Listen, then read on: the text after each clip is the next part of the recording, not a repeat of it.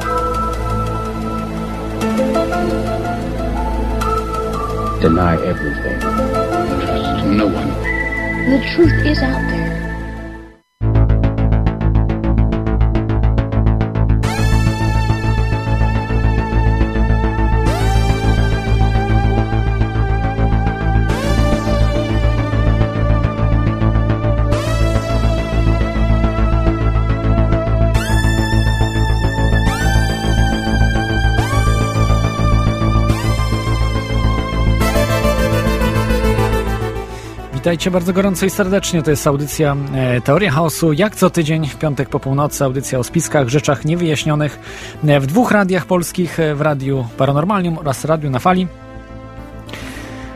Już kilka lat na antenie właśnie mówię o różnych spiskach, rzeczach niewyjaśnionych. Kiedyś chyba jednak więcej o rzeczach niewyjaśnionych. Dzisiaj jednak myślę, że spiski przeważają, bo tak naprawdę są bardziej widoczne niż te rzeczy, których nie znamy. E, I tak będzie także i dzisiaj. Tydzień temu była audycja o JFK-u. Kilka błędów popełniłem. Mam nadzieję, że wybaczycie, ale e, tutaj obiecuję, że postaram się y, zrobić podcast. Jak będę miał troszeczkę więcej czasu, skoncentruję się już na podcastach, aby y, te zaległe też podcasty, bo miałem i o, o, o e, zamachach w Bo- w Bostonie zrobić, także o, jeśli dobrze pamiętam, mm, o obozach FIMA. Myślę, że JFK jest bardzo ważnym tematem, więc jakby tak troszeczkę przeskoczę i, i postaram się tam wszystko umieścić, e, co wiadomo w tym temacie. No i oczywiście, co myślę, że jest e, prawdziwego. E, Możecie wejść na stronę audycji, są, e, są tam stare audycje, jest całe archiwum e, e, lub teoriachaosu.com.pl e, Także możecie wejść na strony tych dwóch radiów, e, czyli Radia Paranormalium ra, Radia na Fali e, radionafali.com lub radio.paranormalium.pl Są tam też czaty, e, możecie wejść na nie i zadawać pytania lub dyskutować z osobami. A dzisiejszy temat, jak zwykle, rozpocznę od cytatu. E, Jeśli nie wiadomo o co chodzi, to chodzi o pieniądze. E, I taki dzisiaj temat jest e, tej audycji, gdzie mm, mamy połączenie jakby pieniędzy, o których mówiłem w zeszłym tygodniu, że prawdopodobnie były największą przyczyną, najbardziej prawdopodobną przyczyną śmierci, a właściwie zabójstwa y, Johna Fitzgeralda Kennedy'ego, e, to jest e, dzisiaj, pieniądze to jest naj, są ogólnie na całym świecie najbardziej chronionym monopolem, tak bym powiedział. E, I dzisiaj będzie właśnie o pieniądzach nieznanych i o przyczynach zabójstwa JFK, ale nie tylko JFK. Z nami dzisiaj jest gość, e, pan Dariusz Brzozowiec. Witam panie Dariuszu. Czy się słyszymy? Tak, słyszymy się. Dobry wieczór Państwu. Dobry wieczór. Em, Dzisiaj taki temat troszeczkę e, bardziej spiskowy niż ostatnio. Dwa tygodnie temu pan mówił o e, walutach lokalnych, gdzie no po prostu zwykłe tematy ekonomiczne można by było pomyśleć, ale jednak one bardzo często prowadzą do spisków. Tak jak prawdopodobnie było w przypadku JFK. Czy się pan zgodzi? No, osobiście jestem wyznawcą teorii, e, która mówi, że powodem, dla którego zginął JFK, były właśnie pieniądze. A dokładniej rzecz biorąc, złamanie monopolu e, Fedu przez drukowanie państwowych pieniędzy przez e, mm, Kennedy'ego. Mhm. Y, Tak może powiem e, mm, no, górnolotnie, ale jest w tym trochę prawdy, że pan próbuje przełamać monopol. m- może niekoniecznie Fedu, ale jednak e, bankowości centralnej, e, chociażby polskiej. E, Jeśli chodzi o właśnie projekt lokalnej waluty. Czy się pan ze mną zgodzi? No, w pewnym sensie można tak to ująć, natomiast e, musimy sobie tutaj powiedzieć jedną rzecz bardzo wyraźnie. Kwestia lokalnych walut nie jest już e, oderwanym jakimś jednostkowym przykładem, e, projektem e, szaleńców czy, czy, czy, czy wizjonerów. Mówimy tutaj o mm, globalnym ruchu lokalnych walut. Raz, dwa razy do roku spotykamy się w takim szerszym gronie, gdzie spotyka się nas między 100 a 200 osób.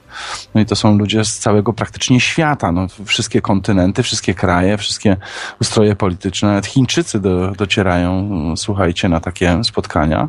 No to jest miejsce, gdzie wymieniamy doświadczenia, dzielimy się mm, e, spostrzeżeniami, uwagami, projektami, e, gdzie przez parę dni e, rozmawiamy o istotnych zagadnieniach.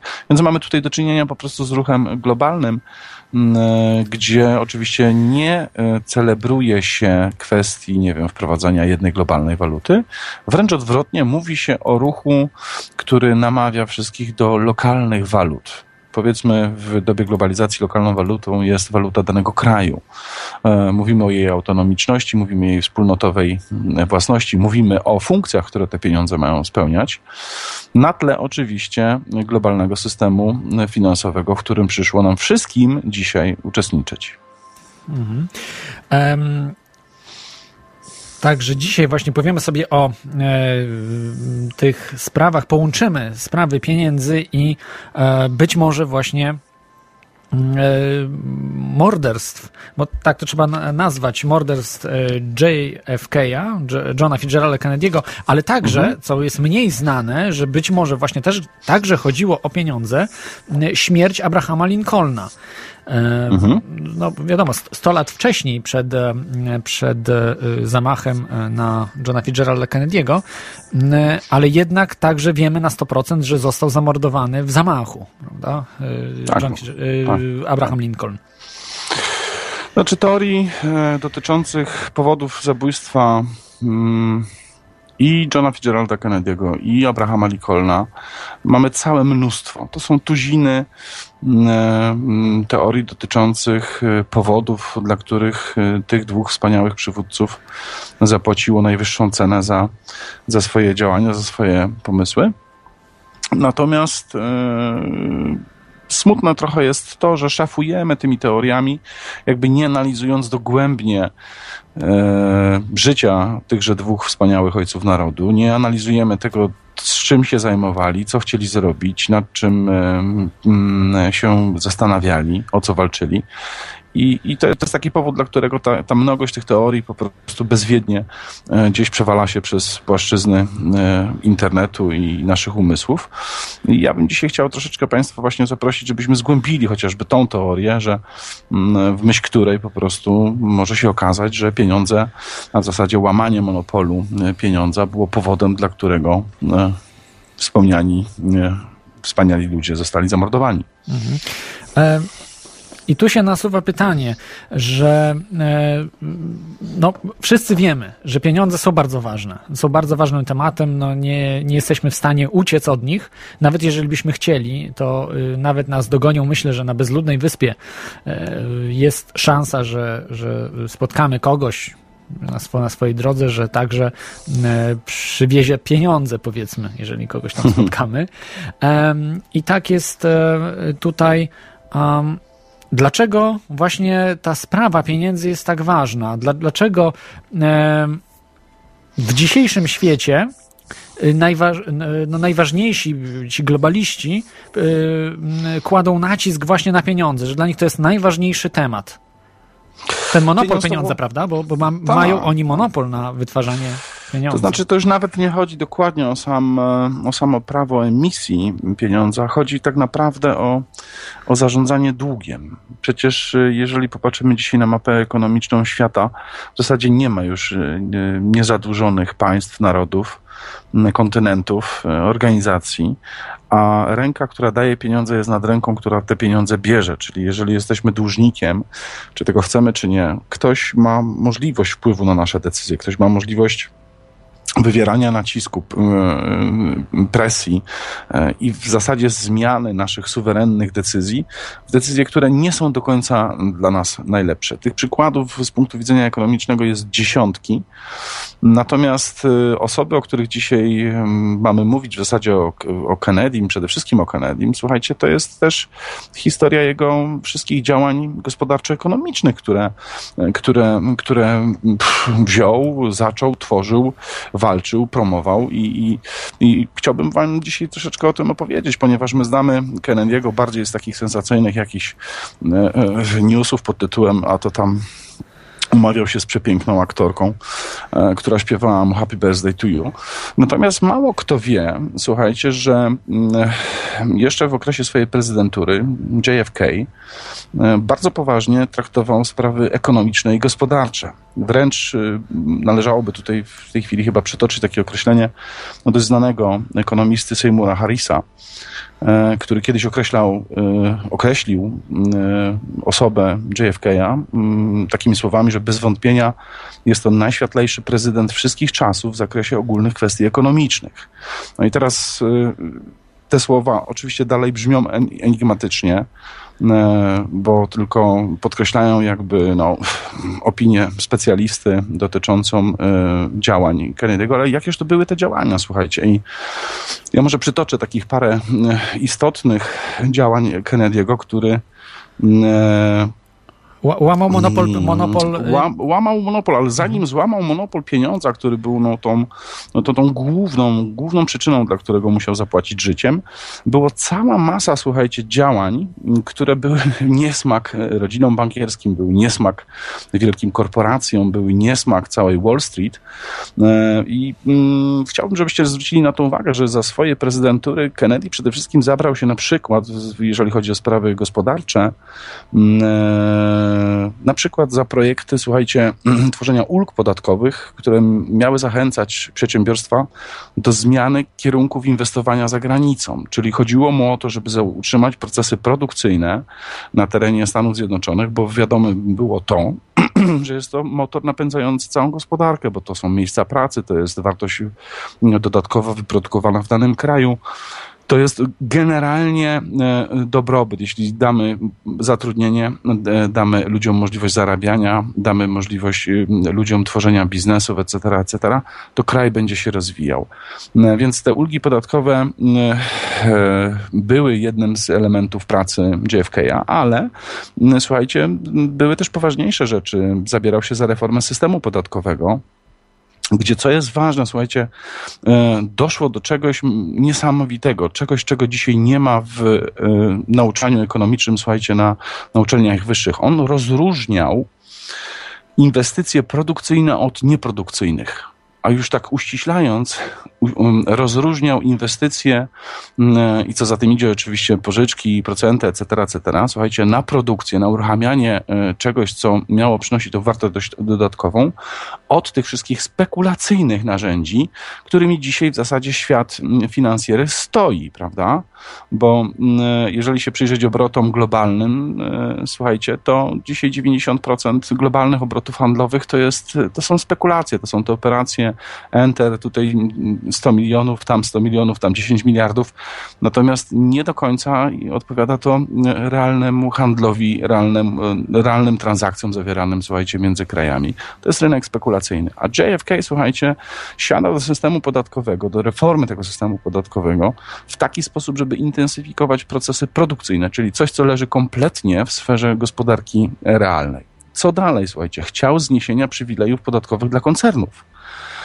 Już w latach um, prezydentury Kennedy'ego działalność, słuchajcie, megakorporacji, która no, nawet od paru dni e, na łamach polskiego internetu, słuchajcie, e, jest tematem no, takim wrzącym, gorącym, bo paru sympatycznych panów zrobiło wreszcie analizę struktur kapitałowych w Polsce i okazało się, że nie jest tak różowo.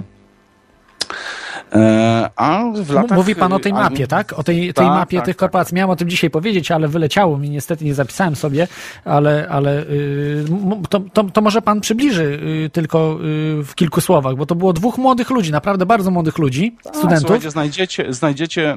Czy chyba więcej niż dwóch, ale, ale e, tak. Znajdziecie materiał dwóch wspaniałych młodych ludzi, słuchajcie, którzy podjęło się jakby takiego tematu, który ja już e, od paru lat e, podkreślam z kolegami, do kogo należy świat, tak?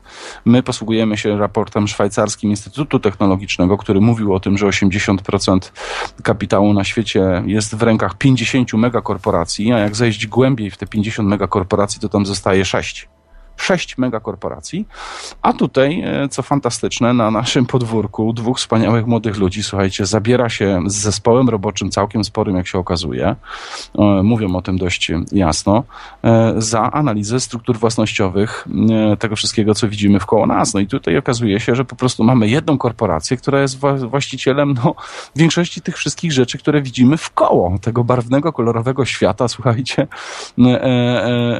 wkoło nas, który mógłby nas prowadzić do takiego przekonania, że wow, jakaż wielka różnorodność, a tymczasem tak nie jest.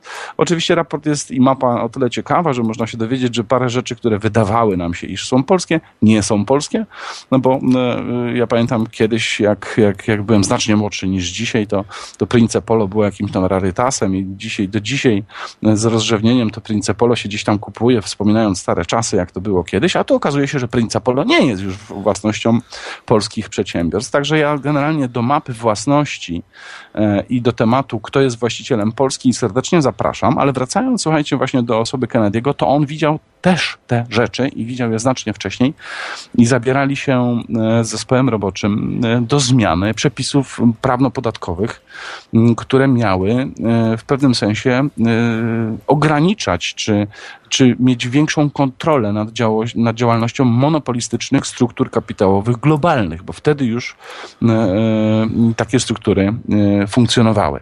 Oczywiście było jeszcze takich parę rzeczy prostych, o których mówi się nawet dzisiaj, e, ograniczenie możliwości ucieczki e, do rajów podatkowych, ale były też, e, słuchajcie, jeden z powodów e, domniemanych, e, również powodów, dla którego Kennedy zapłacił życiem, to było zdecydowane poparcie propozycji zniesienia przywilejów podatkowych dla tych wszystkich najbogatszych właśnie koncernów i, i korporacji, które na rynku amerykańskim wtedy już funkcjonowały. Oczywiście chcieli zwiększyć te podatki, prawda?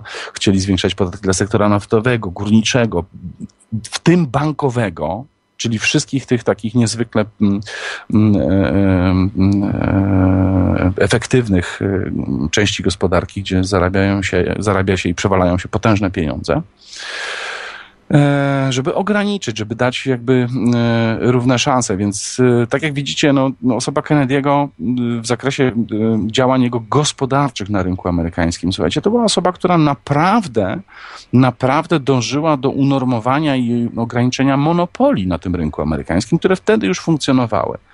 Także y, oczywiście Kennedy żądał też jakby większych y, uprawnień prezydenckich, y, które dawałyby mu większe prawa i większą możliwość bezpośredniego takiego oddziaływania właśnie na te mechanizmy wszystkie gospodarcze, ale znowu w jednym celu, w, celu bogactwa narodu amerykańskiego, a nie grupki wybranych, którzy tymże narodem no, pff, rządzili. No i co, i co się stało, słuchajcie? No oczywiście no, z drugiej strony barykady znalazła się cała plejada instytucji i osób, które mm, w sposób bezpośredni tego Kennedy'ego za, za te wszystkie jego działania no, krytykowała bezwzględnie. No, krytykowała go bezwzględnie, mm, zarzucając mu po prostu coraz to nowe mm, mm, jakby wypatrzenia czy socjalizowanie, e, e, tylko dlatego, że starał się, żeby jego własny naród, który, którego był wybrańcem, tak, e, miał się trochę lepiej, żeby było, żyło się lepiej, żeby wszyscy mieli pracę, żeby nie było biedy, etc., etc. Jak wiemy, właśnie media są na pasku globalistów. Kiedyś też, właśnie w czasach Kennedy'ego, 50 lat temu, tak samo było, nawet jeszcze bardziej.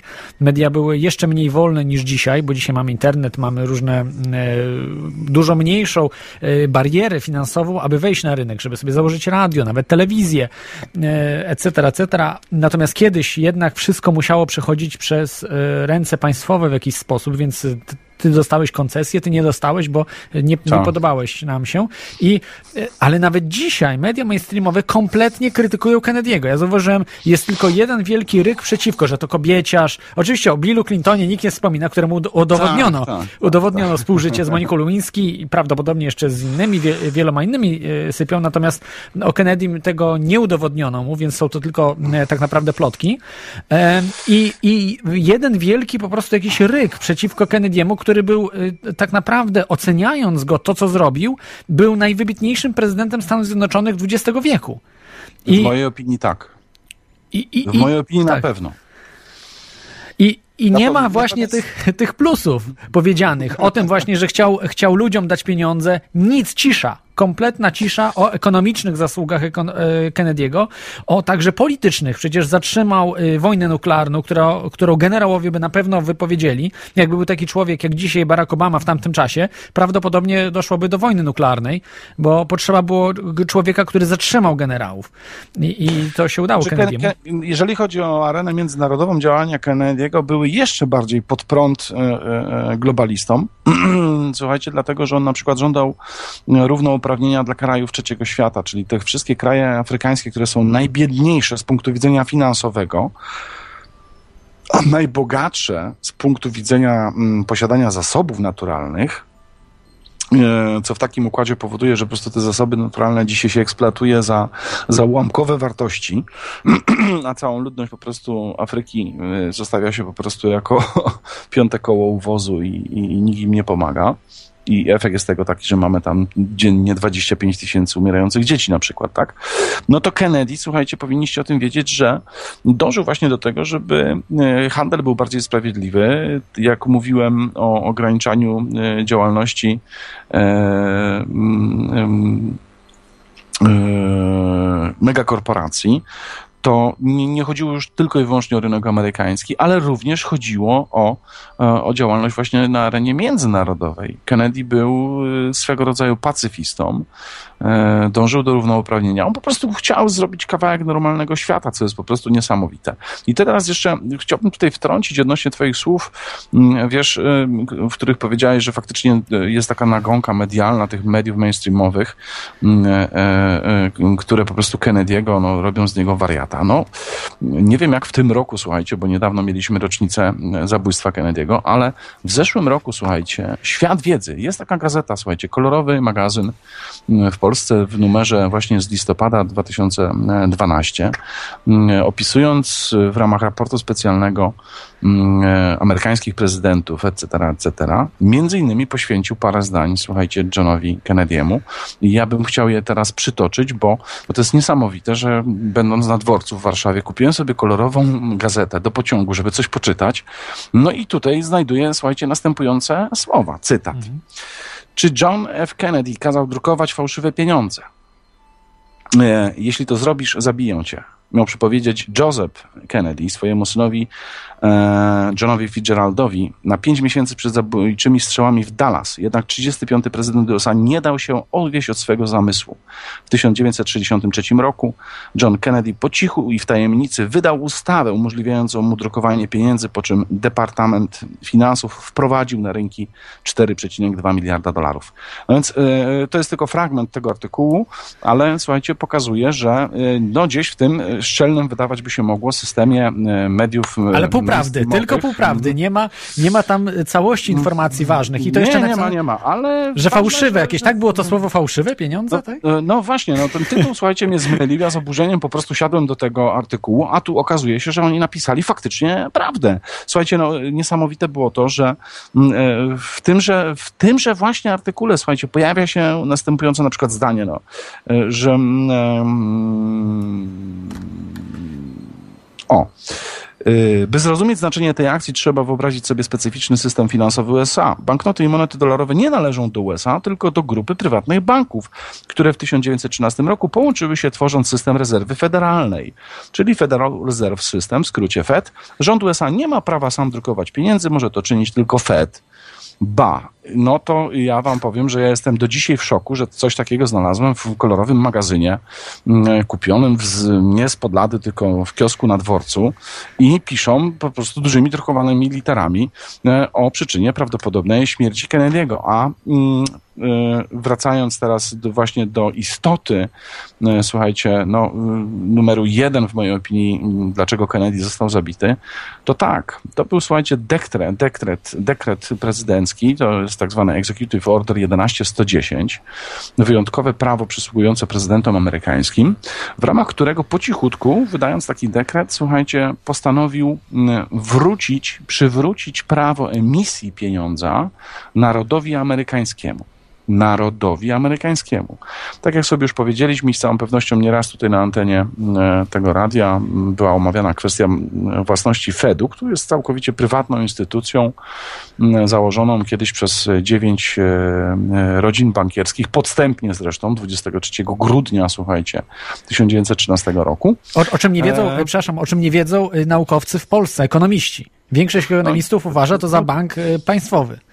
No, ja byłem wraz z kolegami uczestnikiem w, dosłownie tydzień temu w piątek, e, uczestnikiem takiej dużej, słuchajcie, konferencji organizowanej przez jedną z wyższych uczelni e, bankowych w Polsce, gdzie no, te treści, że Fed jest prywatną e, instytucją, przewaliły się przez temat naszych wystąpień i wiecie co? Kupa uśmiechu. Oni w to nie wierzą. Oni nie mają zielonego pojęcia, że to tak jest. Mm, to jest po prostu taka niesamowita Może udają, że nie wiedzą, mają jakieś łapówki, bo aż nie chce się wierzyć, że są nie, nie doczytali? Nie, po prostu uważają, że jedyna prawda słuszna, którą znają, to jest jedyna prawda i nie ma innej. Absolutnie nie warto nic sprawdzać i po co. Ale faktycznie, słuchajcie, on wtedy w 1963 roku wydał ten dekret prezydencki, na mocy którego, słuchajcie, wydrukował 4 e, miliardy dolarów. 4 miliardy dolarów, słuchajcie, w banknotach. One zresztą e, do złudzenia przypominały te banknoty drukowane przez Fed. Jedyna różnica, taka naprawdę zauważalna, słuchajcie, to jest kwestia tego napisu, który normalnie figuruje na każdym banknocie dolarowym u góry, gdzie normalnie jest tam napisane Federal Reserve Note. Natomiast na banknotach Kennedy'ego, słuchajcie, widniał napis United States Note. Ta, tak jak było kiedyś, przepraszam, weszły... Y, tak jak było kiedyś, prawda? Przed Fedem, tak, tak było chyba zawsze y, napisane na, na tych banknotach, jeśli dobrze pamiętam. No, e, tutaj dotknęlibyśmy tematu, który mógłby być e, obszernym tematem na zupełnie nową audycję. To jest e, kwestia wojen bankierskich i wojen, wojen, wojny o pieniądz w zasadzie, która się na rynku amerykańskim toczyła od ho, ho, ho, ho, ho, od, od wielu, wielu lat i w sumie ośmiu prezydentów w sumie zapłaciło życiem za próby zabrania monopolu emisji pieniądza. Ale skupmy się dzisiaj tylko właśnie na na Kennedym, słuchajcie, te jego banknoty weszły, weszły na rynek, mm, e, były, odznaczały się przede wszystkim tym, że miały ten napis United States Note, mm, e, co jest zabawne, słuchajcie, do dnia dzisiejszego te banknoty, one gdzieś, część z nich krąży po, po rynku amerykańskim i można czasami gdzieś tam na Amazonie, czy na jakichś innych portalach takich numizmatycznych znaleźć te banknoty i można je kupić. Nie jest to łatwe, mm, mi na dzień dzisiejszy jeszcze się nie udało kupić takiego banknotu banknotu dla siebie, mm, e, ale one są, są, są po prostu w obiegu, słuchajcie. No i po wyemitowaniu 4 e, miliardów, słuchajcie, dolarów, nawet dokładnie tą kwotę znamy, że były to 4 miliardy 292 miliony dolarów. Weszły do obiegu, prawda? Weszły do obiegu. One oczywiście to były jedynki, dwójki, piątki, które po prostu weszły na rynek. E, I uwaga, procenty od tych pieniędzy należały się już państwu amerykańskiemu nie prywatnej instytucji, jaką jest Fed, ale należały się państwu amerykańskiemu i to jest ta kość e, niezgody i to jest to złamanie e, emisji prawa, jedynej słusznej emisji dokonywanej przez Fed, e, które Kennedy, Kennedy no, złamał. Złamał w 1963 roku i są na to konkretne dowody, chociażby w postaci tych banknotów, które ciągle jeszcze na tym rynku są.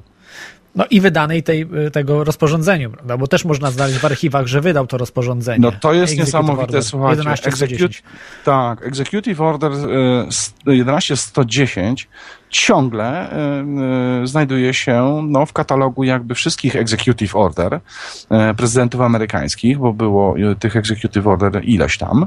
Mm, I on tam jest. I, i to jest dokument fizyczny, którego no, istnienia no, nikt dzisiaj nie podważa.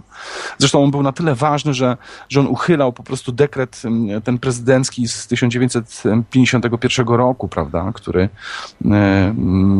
był poprawką jakby do tego. Ten w 1951 roku no, on dawał pełne prawa Fedowi. No więc to jest niesamowite, że te rzeczy są, że można je samemu sprawdzić a ludzie ciągle negują jakby istnienie e, tej wersji, tego powodu, dla którego Kennedy musiał to przypłacić życiem. Myślę, że media mają jednak swoją jakąś, swój udział w tym, bo y, naprawdę no, propaganda jest wszechogarniająca, także tutaj na, na zachodzie widzę, we wszystkich prawie gazetach pisze się o Kennedym albo źle, albo neutralnie. W żadnej, nie znalazłem ani jednego artykułu, nawet e, no tutaj w Irlandii przejrzałem parę gazet, nawet y, w Irlandii, gdzie on był uważany obok papieża za drugiego, tak jakby e, po papieżu, czy no może na równym z papieżem, bo był pochodzenia irlandzkiego, Kennedy, mhm. E, także pisze się negatywnie o nim w, w Irlandii, gdzie to jest tak jakby jego e, no, kolebka bardzo, no tu, tutaj po prostu ludzie szaleli, jak on przyjechał tu do Irlandii, kilka razy zresztą był, to po prostu szaleli ludzie na, na jego punkcie i, i to było coś, coś niebywa, niebywałe, coś jest niebywałego, że no, Irlandia wiemy, że jest przejęta przez globalistów, no i niestety, e, niestety tu także, także i media i, i te, nawet tutaj Kennedy ma złą prasę. Myślę, że właśnie we wszystkich, w większości krajów e, ta, ta propaganda się e, szerzy. No tak, ale y, umówmy się, że y, historię spisują zwycięzcy, prawda? Nie da się ukryć, że globaliści dzisiaj rządzą mediami i w tych mediach będziemy tylko widzieć jedyną poprawną wersję mm, tego, co chcą nam pokazać. Natomiast w takich mediach jak, jak, jak, jak, jak to właśnie, w którym dzisiaj uczestniczymy w tej audycji, możemy sobie powiedzieć o paru rzeczach, które de facto każdy może sam łatwo e, sprawdzić, bo nawet wchodząc w Google, w grafikę i wpisując dolary Kennedy'ego, możemy znaleźć informacje, wzory, obrazki, jak te dolary e, wyglądały. Ktoś, kto jest w Stanach, może sobie takiego, e, taki banknot po prostu gdzieś znaleźć, bo, ja przypomnę, że jak e, zaprzysiężono po śmierci Kennedy'ego na pokładzie samolotu w zasadzie zaprzysiężono Lyndona Johnsona, to jego pierwsza decyzja słuchajcie, pierwsza decyzja, w ogóle pierwsza decyzja, jaką, jaką, jaką, jako nowy prezydent zrobił, to było wycofanie dolarów Kennedy'ego. Hmm? Dziwne, nie? Zgadza się z tokiem myślenia, myślę tutaj e, naszym, że po prostu e, nie tylko to, że e, bał się, powiedzmy, bo wiedział, miał wiedzę, kto stał za zamachem, ale prawdopodobnie sam brał udział w, w tym zamachu, w, w tym, no, globalistów tak naprawdę, czyli tych ludzi od Fedu, ludzi, którzy e, chcieli e, żyć e, z tego tak zwanego odsetka, jeśli do, dobrze, dobrze mówię, z, od emisji pieniądza który, który nawet jeżeli on jest mały, to przy dużej ilości pieniądza jest, jest po prostu, no, to są gigantyczne pieniądze. To są, to są biliony dolarów. To znaczy kwestia odsetka na pieniądzach to jest problem jakby numer jeden, bo faktycznie mamy tutaj do czynienia z sytuacją e, ciągle nierozwiązaną w systemie bankowym i oczywiście sytuacją, o której też e, wielu ekonomistów po prostu boi się mówić. Otóż bank emisyjny, który emituje na przykład 100 milionów dolarów, pożycza je na procent, nigdy nie emituje tych pieniędzy, które powinny wrócić z tego rynku jako procent.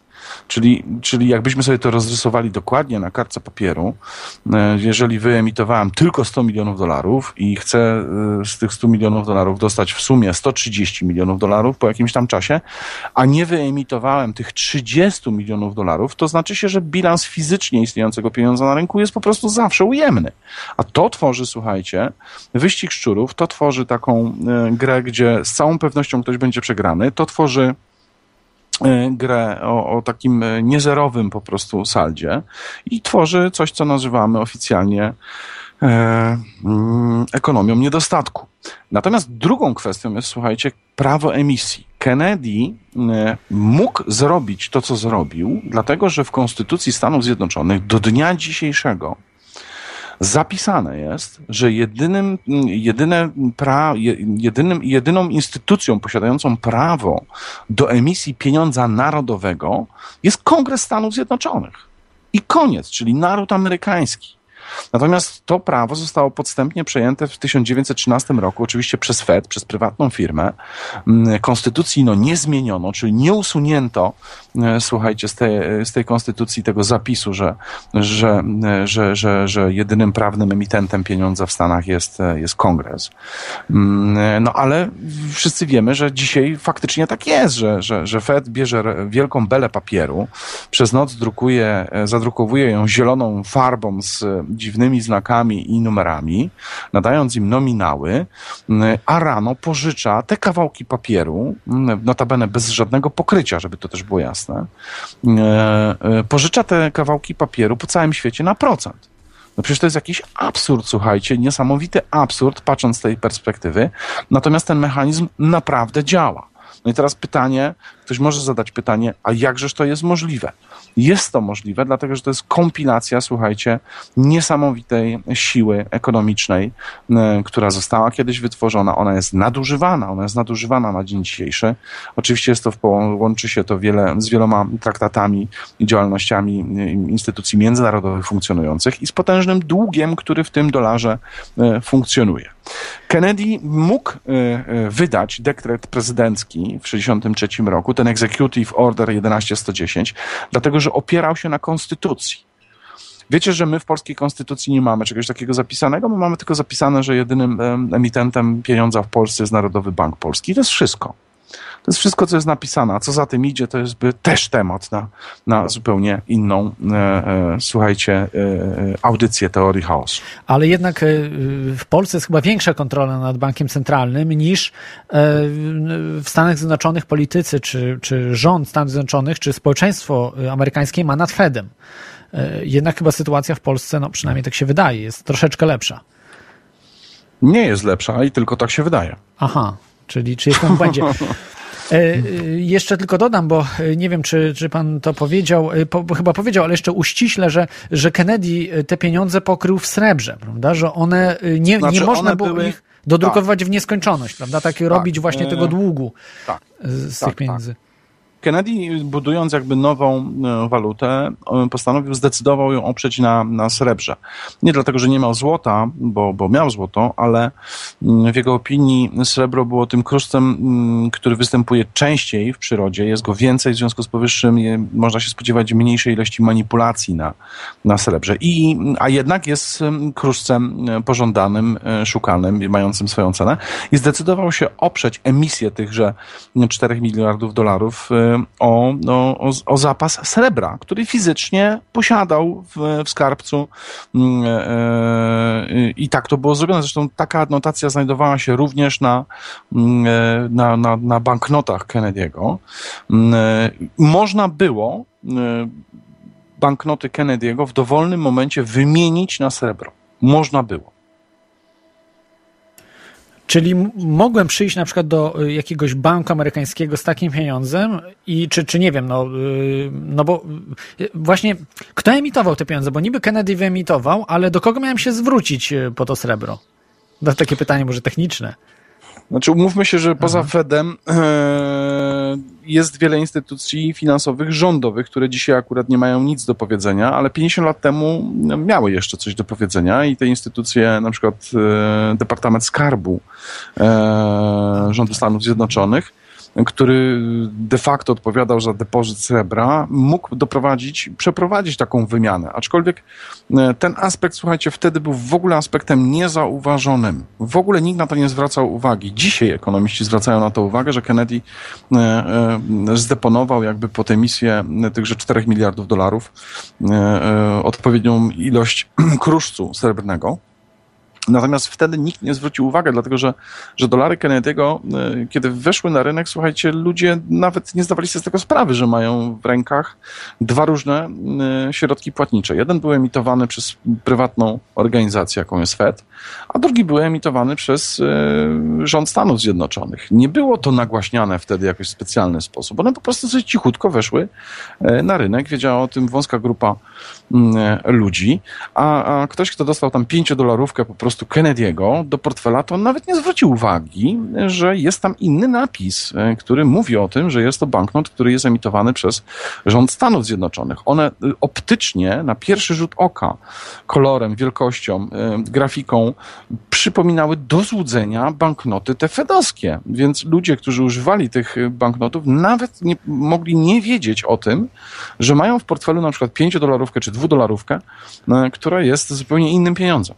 Mhm. To trochę dziwne, że Kennedy tego y, nie nagłośnił, bo ja rozumiem Fed, bo bałby się po prostu tej, y, że nagle ludzie mogliby się obudzić w pewnym sensie i troszeczkę zacząć myśleć. Natomiast y, Kennedy, no nie wiem, może bał się też ujawniać, że po prostu reakcja na to Fedu czy, czy globalistów może być jednoznaczna, że go zabiją, prawda? I...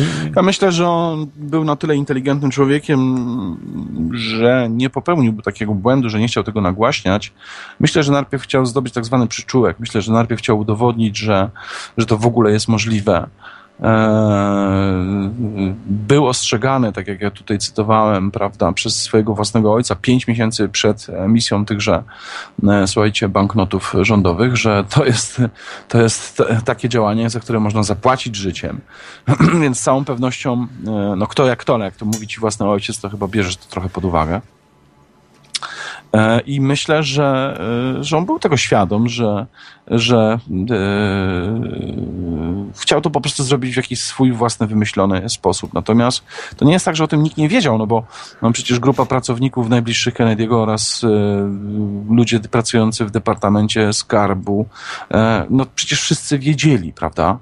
E, e, natomiast nie było jakiejś takiej mocnej społecznej propagandy. Ja myślę, ja podejrzewam, że on miał to gdzieś zaplanowane troszeczkę później, żeby, żeby pochwalić się sukcesem, żeby pokazać, że to jest możliwe, że to, e, że to działa, ale no, wszyscy wiemy, że nie udało się mu tego zrobić. Co dziwne, słuchajcie, ja myślę, że tutaj część ze słuchaczy i, i osób obecnych dzisiaj podczas tej audycji, no pamięta wspaniały film Olivera Stone'a, JFK z e, fajną rolą Kevina Costnera. Zwróćcie uwagę, że w tym filmie po prostu pojawiają się różne teorie e, spiskowe. Kto mógł zabić? Które, i, kto mógł jakie zabić, były przyczyny? Tak. tak. Ale ani jedna minuta tego filmu nie dotyka tematu, o którym my dzisiaj rozmawiamy, czyli tego, że Kennedy złamał monopol Fedu i wydrukował własne pieniądze. Ani jedna minuta, słuchajcie. Co jest zabawne, e, bo to jest, to jest też niesa, nie, nie, niesamowita, słuchajcie, koincydencja. E, to był film, no ten film już ma swoje lata, prawda? GFK, Olivera Stone'a 90 chyba pierwszy, prawda? Jakoś. No, chyba jakoś tak. Nikt nie powiedział tam ani pół słowem na temat tego, tego tematu z tymi pieniędzmi. Film był nominowany chyba do dziewięciu Oscarów. Dostał chyba z dwa. A słuchajcie, w zeszłym roku W zeszłym roku, e, e, czy chyba nawet w tym roku, pojawił się na ekranach kin firm Lincoln, Abraham Lincoln, mhm. który również dostał o 9 nominacji do Oscara, który również wygrał e, dwa albo trzy Oscary i uwaga, ten film również w ani jednej minucie nie mówi nic o pieniądzach. Nie, nie mówi nic o najbardziej prawdopodobnej przyczynie mhm śmierci, powodu e, zamachu e, na Lincolna, jaką były greenbacki emitowane właśnie przez Lincolna e, w czasie wojny secesyjnej. Do tego jeszcze dojdziemy, bo tu mam bardzo ważne pytanie od Mad, Mada. To jest chyba facet, Mada, nie, nie odmienia się. Pytanie, które troszeczkę przegapiliśmy jaka różnica była właśnie pomiędzy dolarem Fedu a JFK. Niby to py na pytanie tak mm, dookoła od, odpo odpowiedzieliśmy, ale y, chodzi tutaj prawdopodobnie, jeśli dobrze rozumiem, o ten y, procentowy pieniądz, odsetkowy i bezodsetkowy, który, który był y, emitowany przez Kennedy'ego. Czy, czy, czy się mylę? Nie, tu jest e, to, to mała nieścisłość. Mhm. Pieniądze emitowane przez Kennedy'ego były również pieniądzem oprocentowanym. To nie był Aha. rodzaj dolara, który nie był oprocentowany, tak samo jak fedowski. Różnica główna polegała, słuchajcie, na tym, że pieniądze z odsetek w wypadku Fedu trafiają do Fedu a w wypadku pieniędzy emitowanych przez Kennedy'ego miały trafić do Departamentu Skarbu USA, czyli de facto do narodu amerykańskiego. A nie do jakiejś grupy właśnie tych e, globalistów, e, Nie do malutkiej banków. grupy prywatnych właścicieli. To jest potężna różnica, słuchajcie, i, e, i, i to jest coś, na co należy zwrócić uwagę. Zresztą to są kolosalne pieniądze w latach i, i, i w emisji. To są to są niebotyczne pieniądze. Ja myślę, że, że ludzie sobie nawet mają kłopot, mm, żeby y, wyobrazić, ale jak przejdziemy do, y, do kwestii Abrahama Lincolna, to ja myślę, że znajdę tutaj takie wliczenie, które kiedyś sobie zachowałem, żeby Państwu pokazać, jaka była, y, o jakich my w ogóle kwotach mówimy i o jakich tu środkach finansowych mówimy. Natomiast jakby jeszcze kwitując tą teorię, którą Państwu dzisiaj przedstawiam, prawdopodobnego powodu zamachu na Kennedy'ego, to chciałbym zwrócić Waszą uwagę, że, że podczas tego całego, słuchajcie, śledztwa, które, które po prostu jest tak zakręcone, że to głowa mała i o tym to już wszyscy wiemy, że, że, że ciało Kennedy'ego miało wyjęty mózg, żeby nie można było ustalić e, kwestii kątu, e, z którego strzelano, prawda, jaki był tor kuli, bo to przecież jakby zobaczyć ten mózg tego martwego ciała, to przecież można by ustalić skąd padł tak naprawdę decydujący strzał. E, tam jest mnóstwo po prostu niesamowitych rzeczy, że te trumny były pozamykane, że zginął mózg, że, e, że, że Lee Harvey Oswald, który był oskarżony, nagle został zabity przez, przez de facto kogoś, kto blisko współpracował z mafią. Tam są po prostu cuda się działy przy tym całym e, zamachu. Mhm. Natomiast polecam Państwa uwadze, no niesamowite, słuchajcie, słowa, które wtedy, kiedy padały, one były po prostu niezrozumiane. Otóż, słuchajcie, E, żona Lee Harveya Oswalda powiedziała w 1994 roku dopiero e, następujące słowa, wyjaśnienia sprawy zamordowania Kennedy'ego trzeba szukać w Banku Rezerwy Federalnej. Niech pan tego nie lekceważy. Nie można winić za to tylko szefa kontrwywiadu CIA Jamesa Angeltona i CIA. Jest to tylko jeden palec tej samej ręki. Ludzie, którzy dostarczają pieniędzy, stoją wyżej od CIA. To był jeden z wywiadów, e, słuchajcie, których ona udzieliła niejakiemu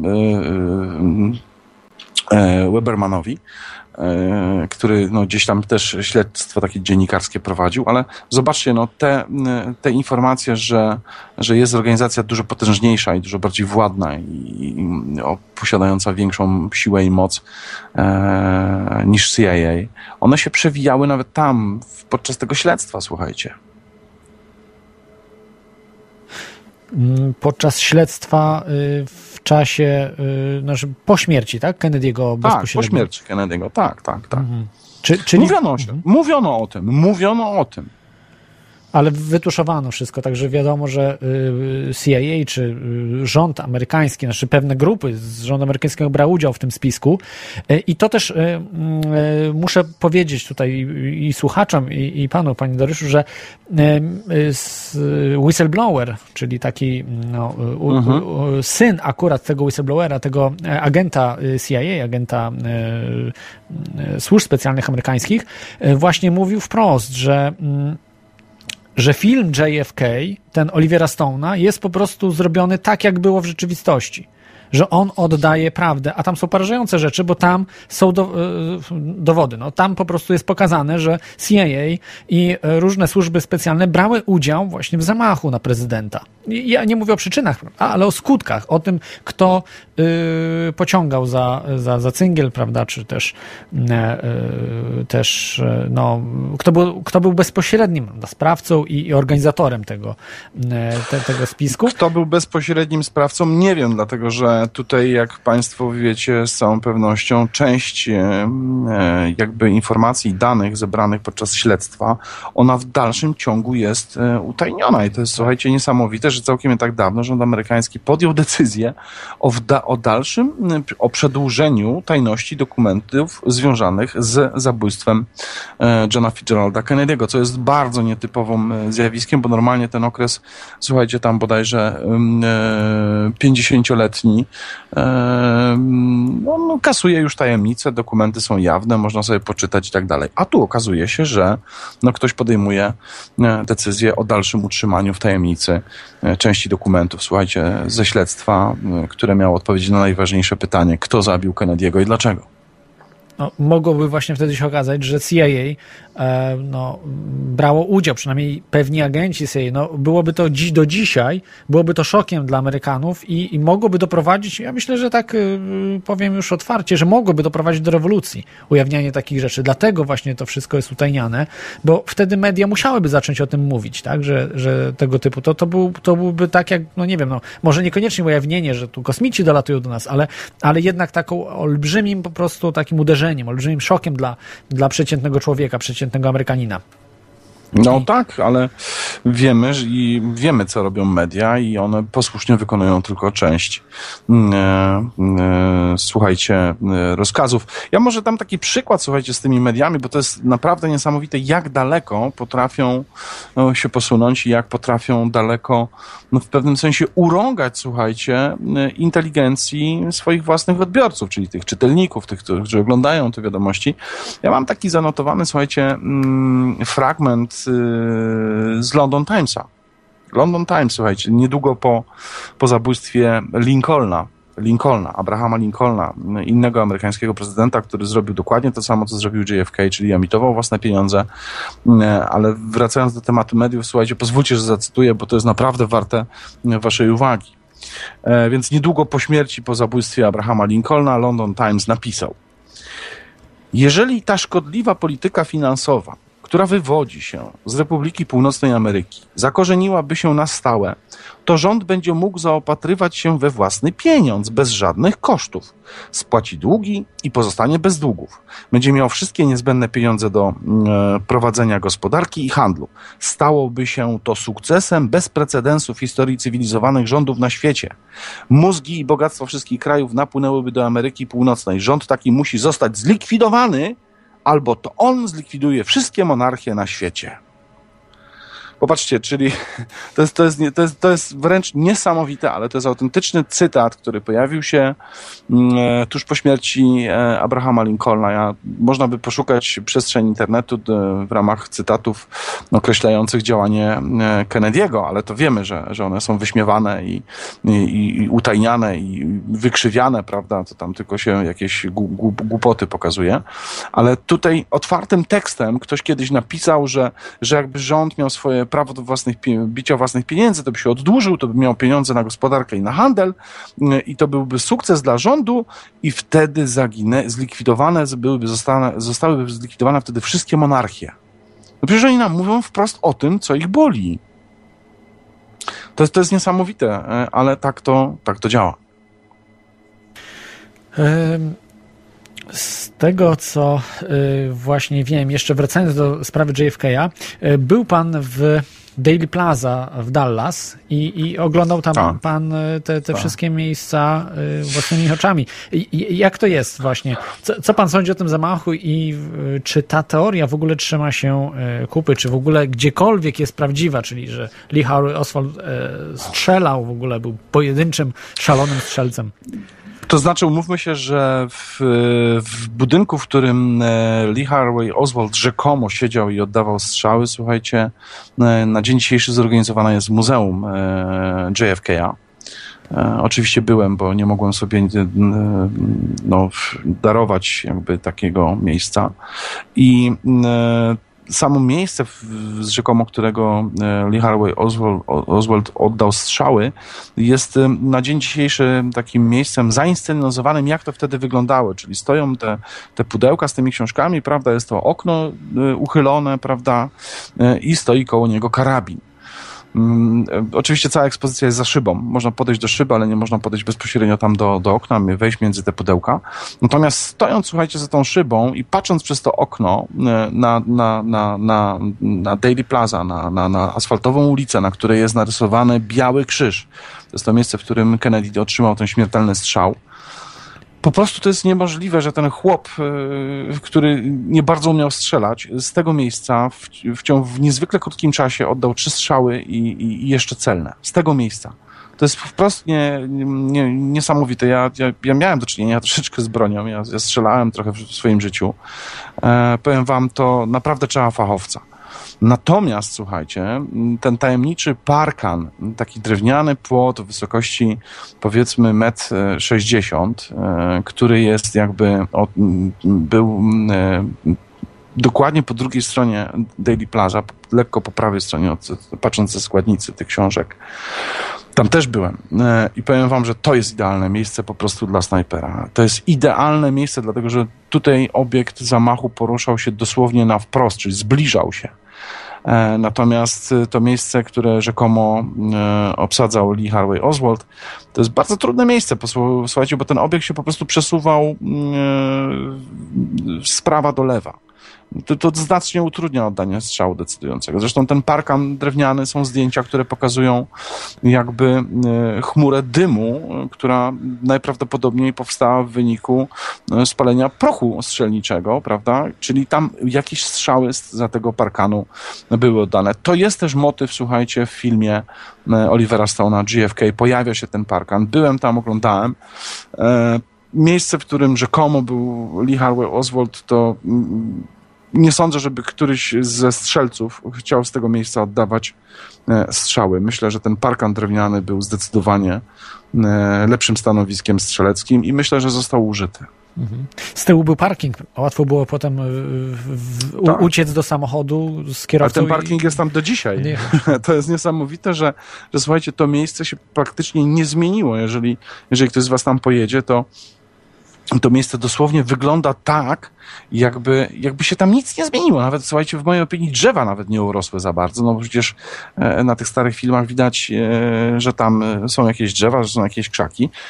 Ja mam takie wrażenie, że tam się, że te nawet, że te, że te drzewa nawet nie, e, nie urosły, prawda? No to, to, jest, to jest niesamowite miejsce. Powiem wam, że no ktoś, kto mm, nie wiem, szuka własnych odpowiedzi w temacie zabójstwa E, JFK, no powinien jednak sobie zafundować e, wycieczkę do tego miejsca. e, i samemu mm, popatrzeć, jak to, jak to mogło wyglądać. Ja trafiłem akurat na piękny słoneczny dzień, to był taki sam piękny słoneczny dzień, jaki miał miejsce w dniu, kiedy Kennedy został zastrzelony. Czyli można było pochodzić, posiedzieć na trawie, pomyśleć, zapalić papierosa, pomyśleć jeszcze raz, przejść się do muzeum, wyjść z muzeum, pójść za parkan, za którym jest w dalszym ciągu mm, e, e, e, parking dla samochodów. Bo to jest niesamowite, słuchajcie, i naprawdę ludzie, którzy szukają jakby własnej odpowiedzi dla siebie samego, słuchajcie, to bierzcie pod uwagę rzeczy, którymi Kennedy się zajmował, tak naprawdę się zajmował, co chciał zrobić, komu było to nie na rękę. Cui bono, czyli kto nas zyskał de facto na, e, na, na śmierci Kennedy'ego, komu najbardziej znalazł za skórę. E, potem pojedźcie e, na miejsce na Daily Plaza, wejdźcie najpierw do muzeum, gdzie wysłuchacie całej historii oficjalnej, e, e, jakby poruszając się po muzeum, zobaczycie dziesiątki zdjęć z tamtego okresu i ani słowa na temat potencjalnych przyczyn e, zabicia. Tam oficjalna wersja jest taka, że nie wiadomo, kto to zrobił i dlaczego. A potem po prostu przejście się tam sami. Stańcie w tym miejscu, w którym oddano w którym znajdował się Kennedy, kiedy oddano do niego ten, ten, ten ostateczny, decydujący, śmiertelny strzał, wyrywający kawałek twarzy od, tutaj od przodu. E, zobaczcie to sami i myślę, że tutaj można wybudować po prostu jakieś własne opinie i, i, i mieć własny jakby pogląd na tę sprawę. Mhm. Jest dużo oczywiście więcej faktów, ale to y, chciałbym już je umieścić, tutaj nie będę ich zdradzał, umieścić w podcaście, takim y, skróconej po prostu y, w wersji wydarzeń, jak to oczywiście mogło być, bo to nie jest na 100%, ale to wszystko, co większość książek, większość różnych naukowców, czy też ludzi, którzy zajmowali się tą sprawą, potwierdza, że tak naprawdę, no i potwierdził ten whistleblower, nasz gość, że w ogóle nie miał nic mhm. wspólnego z zamachem Lee, Lee Harvey Oswald, on oczywiście był jakimś tam agentem, e, takim e, patsy, on był kozłem ofiarnym, jak to się tak, mówi, tak, tak. który był wrobiony. On był gdzieś tam się obok CIA, gdzieś tam go prowadzono, takim prowadzonym, takim agentem, nierozgarniętym agentem i go po prostu użyto, żeby na niego zrzucić wszystkie winy. Podobno nawet świadkowie mówili, że on siedział w, w kantynie w czasie, w czasie tych pierwszych strzałów, także, także w ogóle strzały padły nawet, podejrzewa się właśnie nie z tamtego miejsca, tylko gdzieś jeszcze, jeszcze z innego. Ale to, to, to mówię, to zapraszam do podcastu. Teraz może właśnie y, przejdźmy do tego Abrahama Lincolna nieszczęsnego, który no niestety też mhm. został zamordowany w, e, w, na, na oczach także może setek, może nie ty, tysięcy, bo nie było wtedy radia, nie było telewizji. Natomiast y, jednak y, no, wielu świadków było to w teatrze, prawda? Było, więc, więc setki osób to widziały. Tak, zgadza się. No. Szaleniec oddał dwa strzały do, do Lincolna, no ale mm, znowu chciałbym jakby skupić uwagę słuchaczy no, na powodach, dla, e, dla których e, ktoś e, miał ochotę wykonać zamach na, na życie prezydenta Lincolna. W, mainstreamie są dwa powody wymieniane. Pierwszy, taki najbardziej popularny jest to, że po prostu zniósł niewolnictwo, a, czy, czy też doprowadził do wybuchu wojny, ale a drugi powód, że nie pozwolił po prostu Stanom Południowym, yy, nie, nie, nie pozwolił na secesję, czyli na opuszczenie Stanów Zjednoczonych, bo wiadomo, mhm. że to była wojna secesyjna za tym powodem. I te dwa, dwa gdzieś tam się przemijają, nawet w internecie. Yy, te, te dwa powody yy, się gdzieś roznoszą, a, a no, tutaj pieniądze. Do, dodam, chyba, dodam chyba trzeci oficjalny Aha. powód, e, który jest no, wypisz, wymaluj kropka w kropkę e, tym Szaleniec. samym powodem, e, tym samym powodem, przy który, który omawialiśmy przy zabójstwie Kennedy'ego. Otóż słuchajcie, no, w czasie amerykańskiej wojny domowej, czyli mamy tutaj lata, prawda, 1861, 65, Lincoln, jak każdy z przywódców, potrzebował finansowania.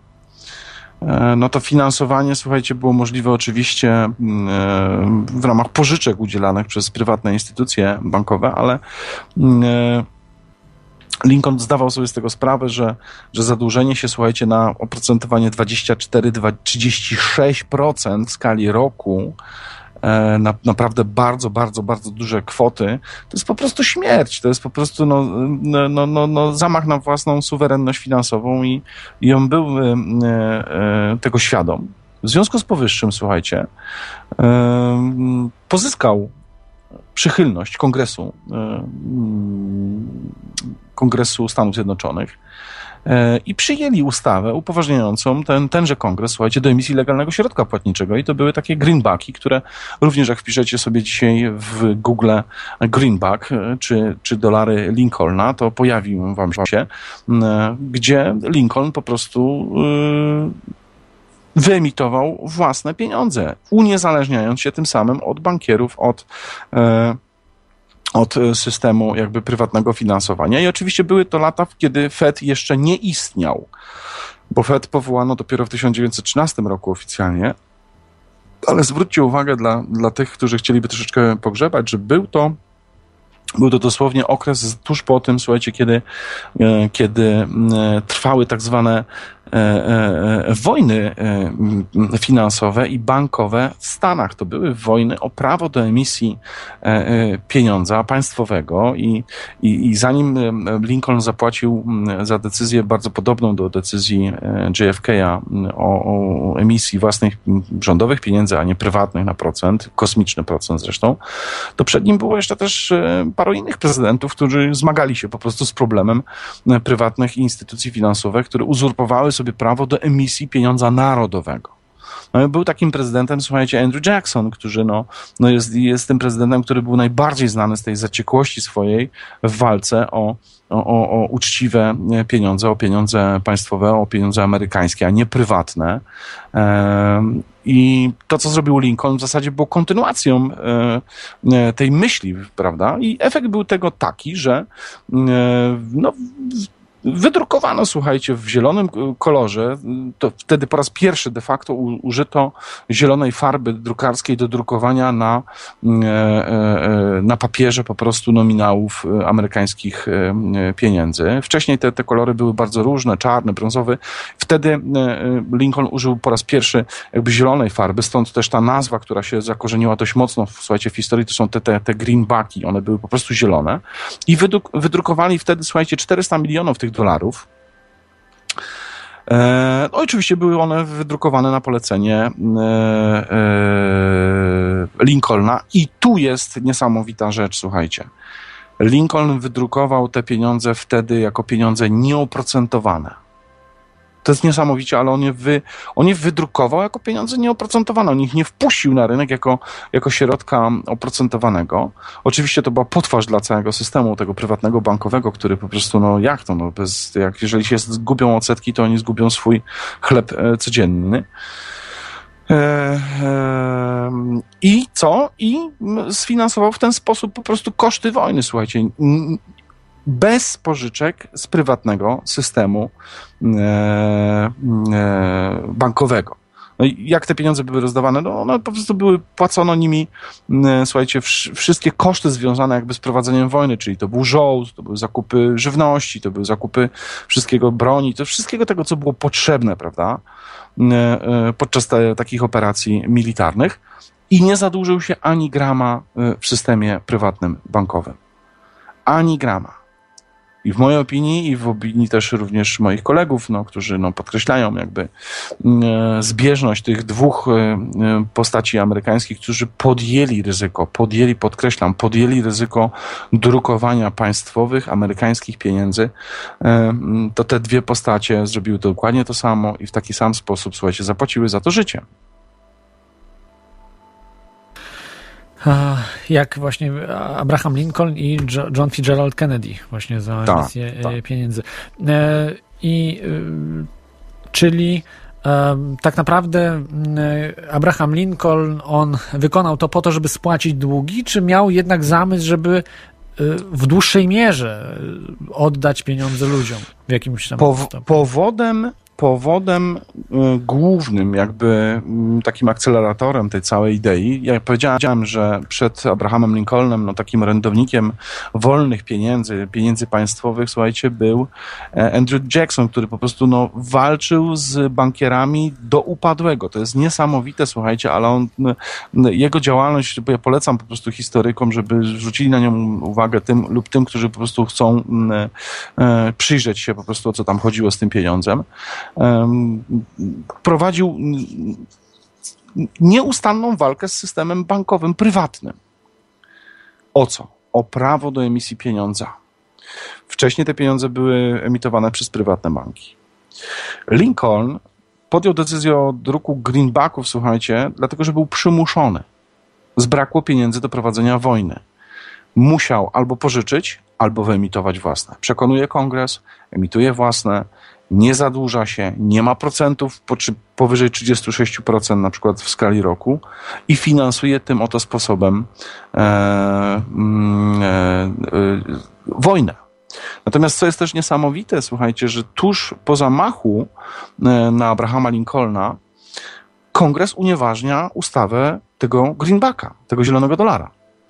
To jest, I oczywiście w to samo miejsce wprowadza się z automatu Narodowy Akt Bankowy, słuchajcie, National Banking Act, e, który e, mówi o tym już w sposób dość, dość wyraźny, czyli mamy tutaj taką historię jeszcze zanim e, Fed powstał, że no, Narodowe banki będą własnością prywatną, narodowe banknoty emitowane mm, będą na oprocentowanie itd. itd. itp. Czyli mamy tutaj, i, i który to jest rok, słuchajcie, który to jest rok? No przecież okres wojny to jest 1860 do 65 roku trwała ta wojna, mm, czyli zanim Fed w 1913 roku podstępnie został za prezydentury Woodrow Wilsona zarejestrowany jako, jako emit, prawny emitent środka płatniczego w Stanach, to jak widzicie, były wcześniejsze już e, e, rzeczy na, na, na, na tym polu się działy. No bo ten National Banking Act, on już dawał wtedy, w 1865 roku,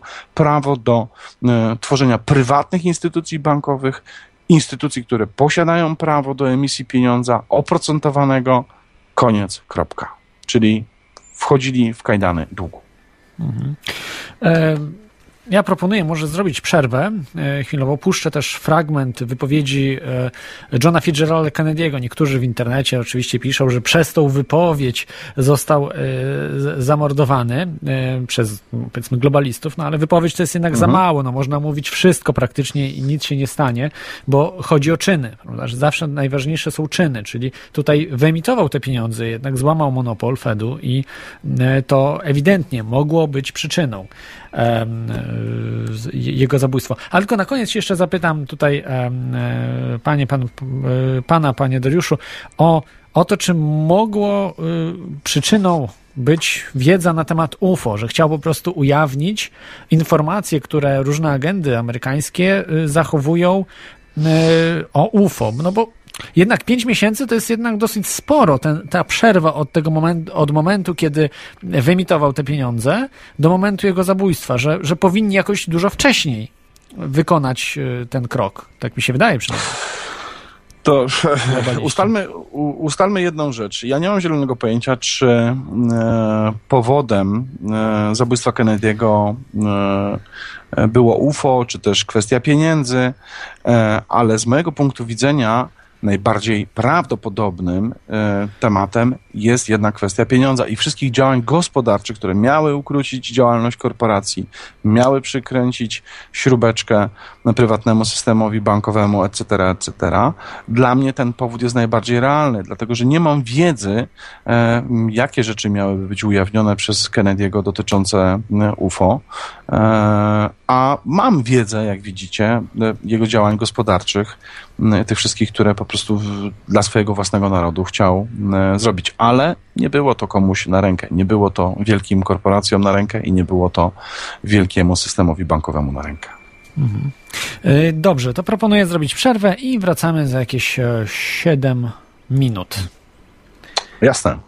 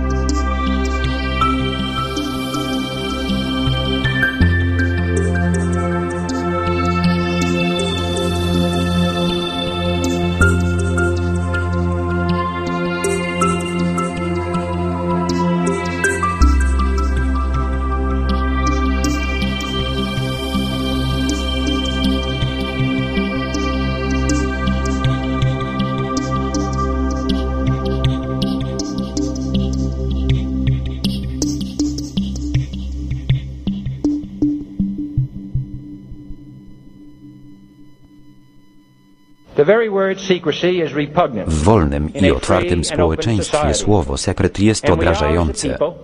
I my jako ludzie, historycznie, jak i z natury jesteśmy przeciwni tajnym stowarzyszeniom, tajnym przysięgom i tajnym działaniom. Ponieważ sprzeciwiamy się na całym świecie tajnym i bezwzględnym grupom, które dla ekspansji własnych wpływów bazują głównie na ukrytych znaczeniach. W infiltracji zamiast inwazji, na działalności wywrotowej zamiast wyborach, na zastraszeniu zamiast wolnym wyborze. To nieopisany system, który rozległe zasoby ludzkie i materialne wykorzystuje do budowania zwartego i wysoce wydajnego mechanizmu działającego na polu militarnym, dyplomatycznym, wywiadowczym, ekonomicznym, naukowym i politycznym. Ich przygotowania są tajne, nigdzie nie publikowane. Ich pomyłki są pogrzebane, nieupubliczniane, ich pochodzenie jest zatajone, niewychwalane. Ich wydatki nie są kwestionowane, nie ujawnia się tajemnic. Oto dlaczego grecki twórca prawa Solon określił przestępcą każdego, kto unika polemiki. Proszę Was o pomoc w wielkiej sprawie informowania i ostrzegania amerykańskiego społeczeństwa pewny, że z Waszą pomocą człowiek będzie tym, kim urodził się, aby być wolnym i niezależnym.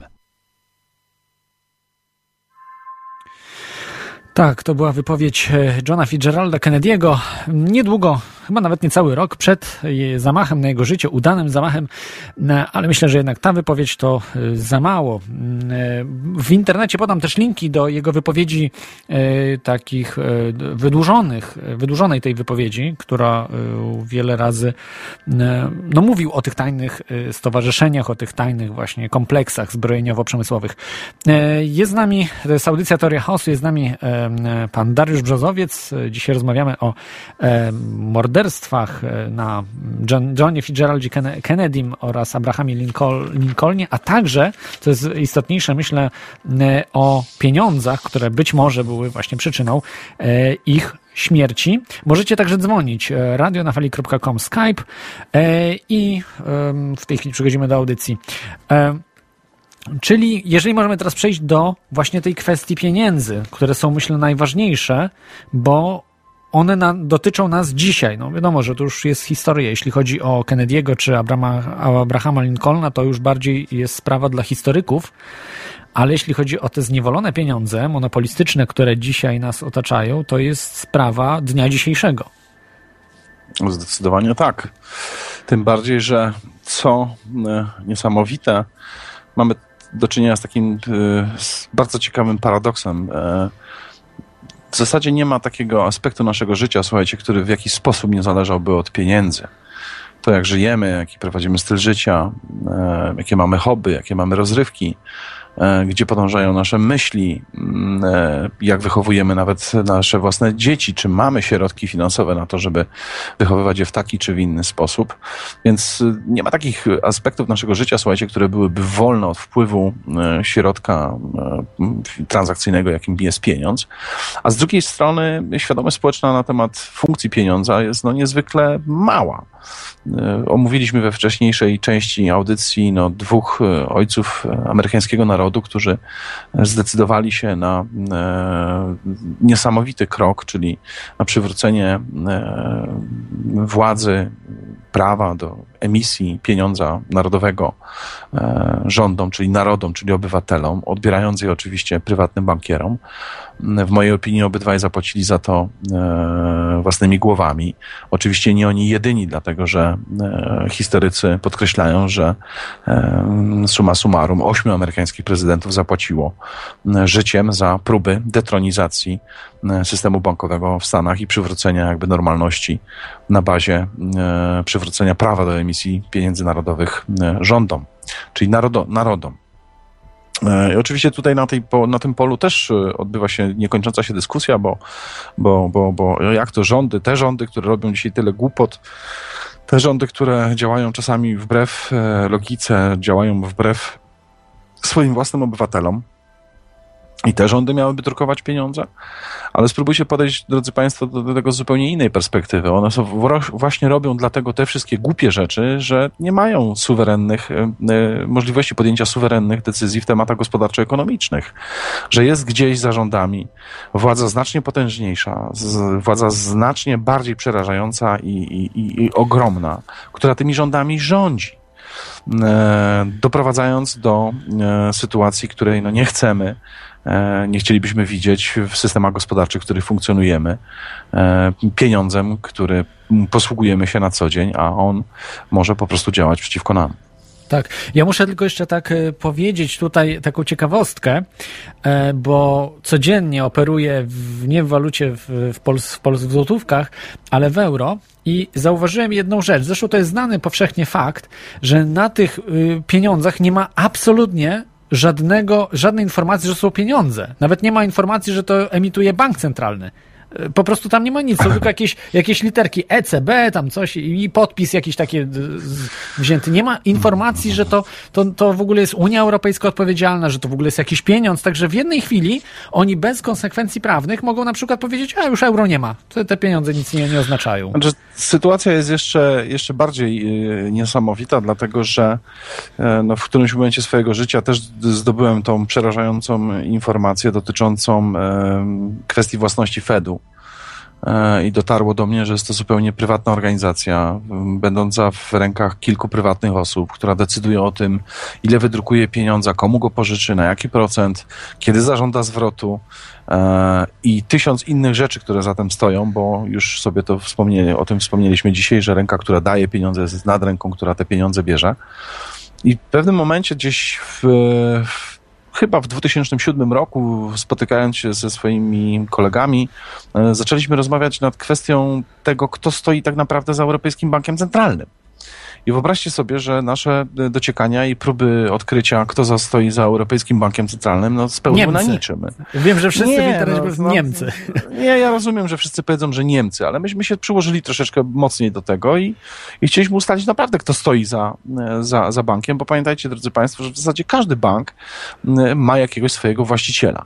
E, doszło nawet do tego, że kolega ze Szkocji e, poprosił swojego kongresmena, który jest członkiem e, Parlamentu Europejskiego, żeby próbował ustalić, kto jest osobami, organizacjami stojącymi za Europejskim Bankiem Centralnym i po paru miesiącach spłynęła do nas odpowiedź, że on nie umie tego zrobić. No to skoro on tego nie umie zrobić, to przy, doszła do naszych głów myśl jeszcze bardziej przerażająca, że prawdopodobnie za Europejskim Bankiem Centralnym stoją dokładnie te same osoby i te same rodziny, które stoją za amerykańskim Fedem. E, wiemy też, e, że e, Międzynarodowy Fundusz Walutowy jest końcówką Fedu. Wiemy o jego działalności, wiemy o jego zadłużaniach. Jeżeli ktoś na to wszystko nałoży jeszcze wiedzę płynącą z ust człowieka, który sam siebie nazywa ekonomicznym zabójcą, a którego książka dostępna jest na polskim rynku, prawda, wyznania ekonomicznego zabójcy Johna Perkinsa, który pracował dla rządu amerykańskiego, słuchajcie, na terenie krajów trzeciego świata, zadłużając je permanentnie w taki I, sposób. I sam twierdzi właśnie, że je niszczy. Były... Tak, E, zresztą on zrobił, to jest czapki z głów, szapoba, to jest człowiek, który zrobił coś e, niesamowitego. No on w jednych z, ze swoich podróży już po jakby po tym okresie, kiedy dokonał jakiegoś wewnętrznego przełamania, e, słuchajcie, odwiedził część z tych krajów, w których prowadził wrogą dla tych krajów i całych społeczeństw działalność i przyznał się, przyznał się, słuchajcie, w auli, w której było parę tysięcy osób do tego, co im zrobił i opowiedział im o tym, jak to zrobił. Więc e, filmy z Johnem Perkinsem dostępne są również na YouTubie z polskim tłumaczeniem. Co dziwne, pojawiły się nawet, e, ten film pojawił się kiedyś w polskiej telewizji, ale w takich godzinach nocnych, że najprawdopodobniej nikt tego nie oglądał. Natomiast można go znaleźć, słuchajcie, na YouTubie i zobaczyć historię, którą jeżeli połączycie z wiedzą na temat tego, że Fed jest prywatną instytucją, że Europejski Bank Centralny jest prywatną instytucją, że Międzynarodowy Fundusz e, Walutowy działa na zlecenie prywatnych instytucji, jeżeli połączycie to z wiedzą na temat tego, że Narodowy Bank Polski de facto nie jest suwerenną instytucją, mimo tego, że jest rzekomo własnością całego naszego narodu, czyli prawdopodobnie też w jakimś kawałku mnie, ale ja nie mam nic do powiedzenia na ten temat, jak się okazuje, e, no to dochodzimy do przerażającej, e, do takiej przerażającej prawdy, do takiego przerażającego wniosku, słuchajcie, że, że po części, e, który już obił się nam wcześniej o uszy, że pieniądz rządzi światem. Tylko pytanie, kto rządzi tym pieniądzem? bo ten, kto rządzi pieniądzem, to, to naprawdę to, jest, to są te osoby, które rządzą światem, a pieniądz jest tylko narzędziem. Mhm. E, I e, teraz może jeszcze, jeszcze tylko jest ostatnią rzecz, którą można przypomnieć, bo e, pan, panie Dariuszu, mówił o tej sprawie, że w mediach mainstreamowych wszędzie, nie tylko w Polsce, ale wszędzie w Europie, tutaj w tak zwanym cywilizowanym świecie, mówi się, że banki centralne muszą być niezależne od rządu, od polityki. Ale nigdy się nie dodaje, że nie ma instytucji niezależnych w pełni. Właśnie, że banki centralne przecież mogą, y, może ktoś nad nimi y, czuł, znaczy mieć pieczę, prawda? jakąś taką no, chęć, czy, czy wręcz sterowanie nimi, poza rządem, bo są, wiadomo, niezależne od rządów, ale też niezależne w tym, w tym sensie od społeczeństwa. Społeczeństwo nie może odwołać na przykład jakiegoś e, no, e, e, szefa banku centralnego w danym kraju.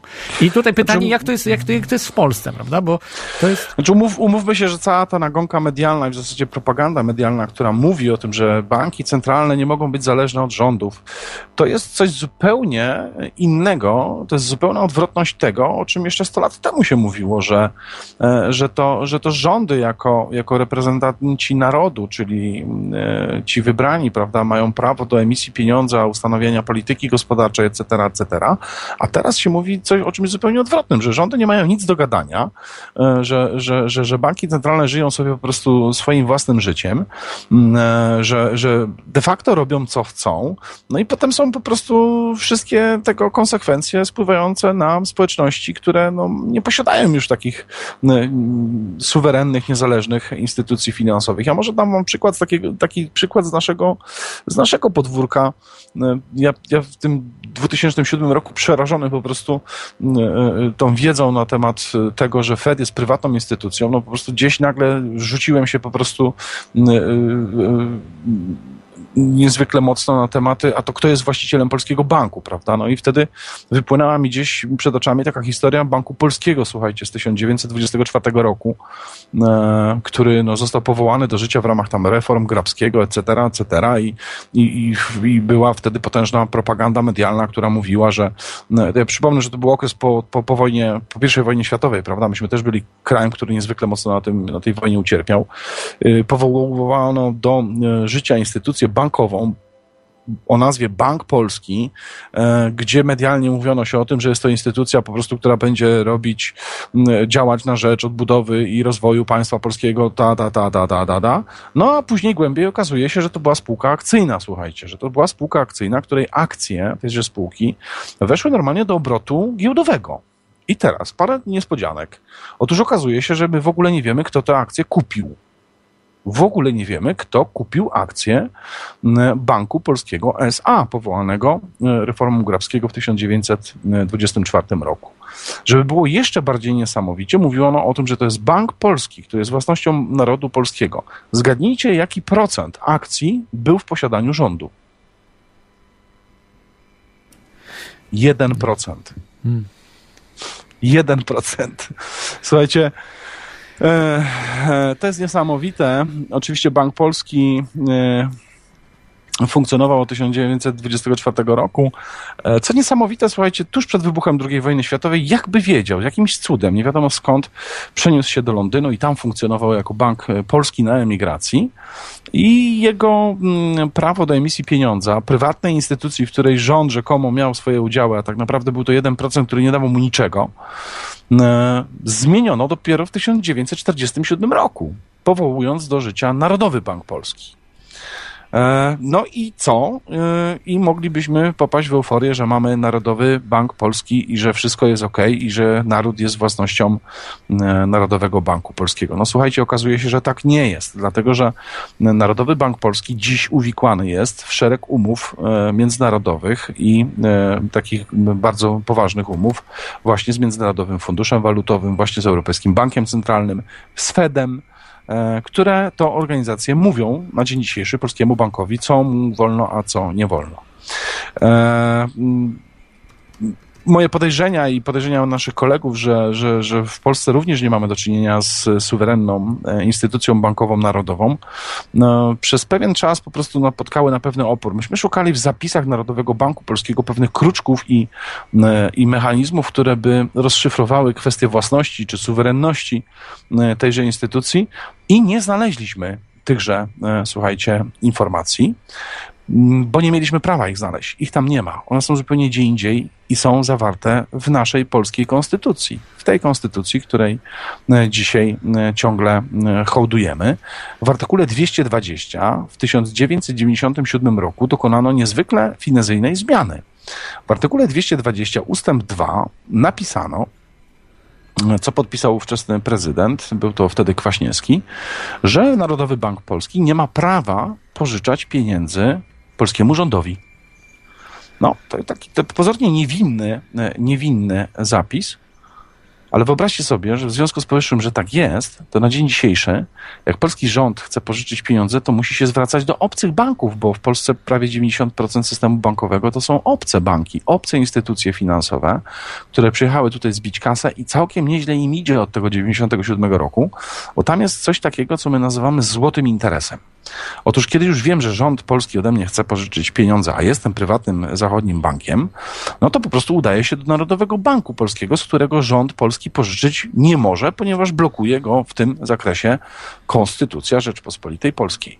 Pożyczam 110 miliardów złotych z Narodowego Banku Polskiego, powiedzmy na, nie wiem, 4%, dając jako zabezpieczenie obligacje rządu polskiego, które dostaję od rządu polskiego, natomiast rządu polskiemu pożyczam już te same pieniądze, powiedzmy na 6, 8 albo 10% rocznie i w ten oto sposób, nie inwestując ani złotóweczki, nie ponosząc ani grama ryzyka z tego tytułu, co się tutaj stanie, zarabiam miliardy rocznie tylko dlatego, że wiem, jak system działa. I, i tak I właśnie zarabiają globaliści, prawda? Ci, którzy są właścicielami banków też i polskich, bo polskie banki są własnością banków y, zachodnich. E, zgadza się, natomiast polskiej bankowości de facto w Polsce już nie mamy. Naprawdę zostało nam niewiele instytucji bankowych Kilka. E, polskich. E, jeszcze został jakiś Skoki sektor banków spółdzielczych. Skoki nie są bankami. Aha, no tak. Skoki nie są bankami. W, te, w tej chwili chyba wciągnięto w system bankowy skoki ostatnio, z tego co słyszałem. Jakoś tak sprytnie jest y, wielka zadyma na tym polu, dlatego że no, usiłuje się ograniczyć działalność e, skoków. Słuchajcie, no, ostoje e, jakiejś takiej niezależnej organizacji, instytucji finansowej w Polsce. E, ja nie mam konta w skoku, ale powiem wam, że jak patrzę na to, co się stało w innych krajach, na przykład takich jak Argentyna, gdzie tam wywieźli banki zagraniczne w jedną noc, wywiozły te wszystkie pieniądze w 2001 roku, a ze skoków nie wywiozły, no to chylę E, czoła, bo okazuje się, że można e, w pewnym sensie chronić swój własny system e, finansowy poprzez to, że poprzez zachowanie jego własności. No w Polsce nie mamy już polskiego systemu bankowego, mamy zagraniczny system bankowy. Ten system, jak się okazuje, w jakiś magiczny sposób, słuchajcie, w 1997 roku uzyskał nadzwyczajne prawa do tego, żeby mieć w zasadzie Eldorado w naszym kraju. Tylko nie zapomnijcie, że to Eldorado odbywa się naszym kosztem. Mhm.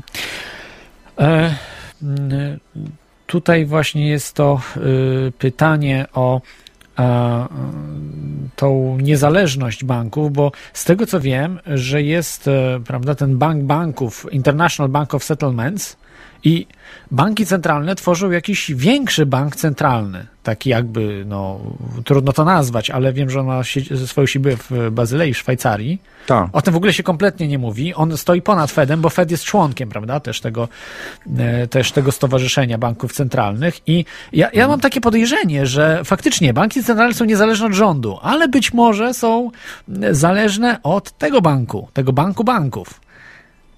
No tak, no BIS, czyli Bank of International Settlements w Bazylei, to jest w ogóle instytucja o istnieniu, której mało kto wie, jak się okazuje. A jest takowa instytucja i tutaj banki, e, e, emitenci, banki narodowe e, ustalają wiele, wiele rzeczy. I znowu e, dochodzimy do tego e, tematu, kto stoi za bankiem rozliczeń międzynarodowych z Bazylei. I znowu nie mamy wiedzy na ten temat, kto za tym systemem stoi. Mhm.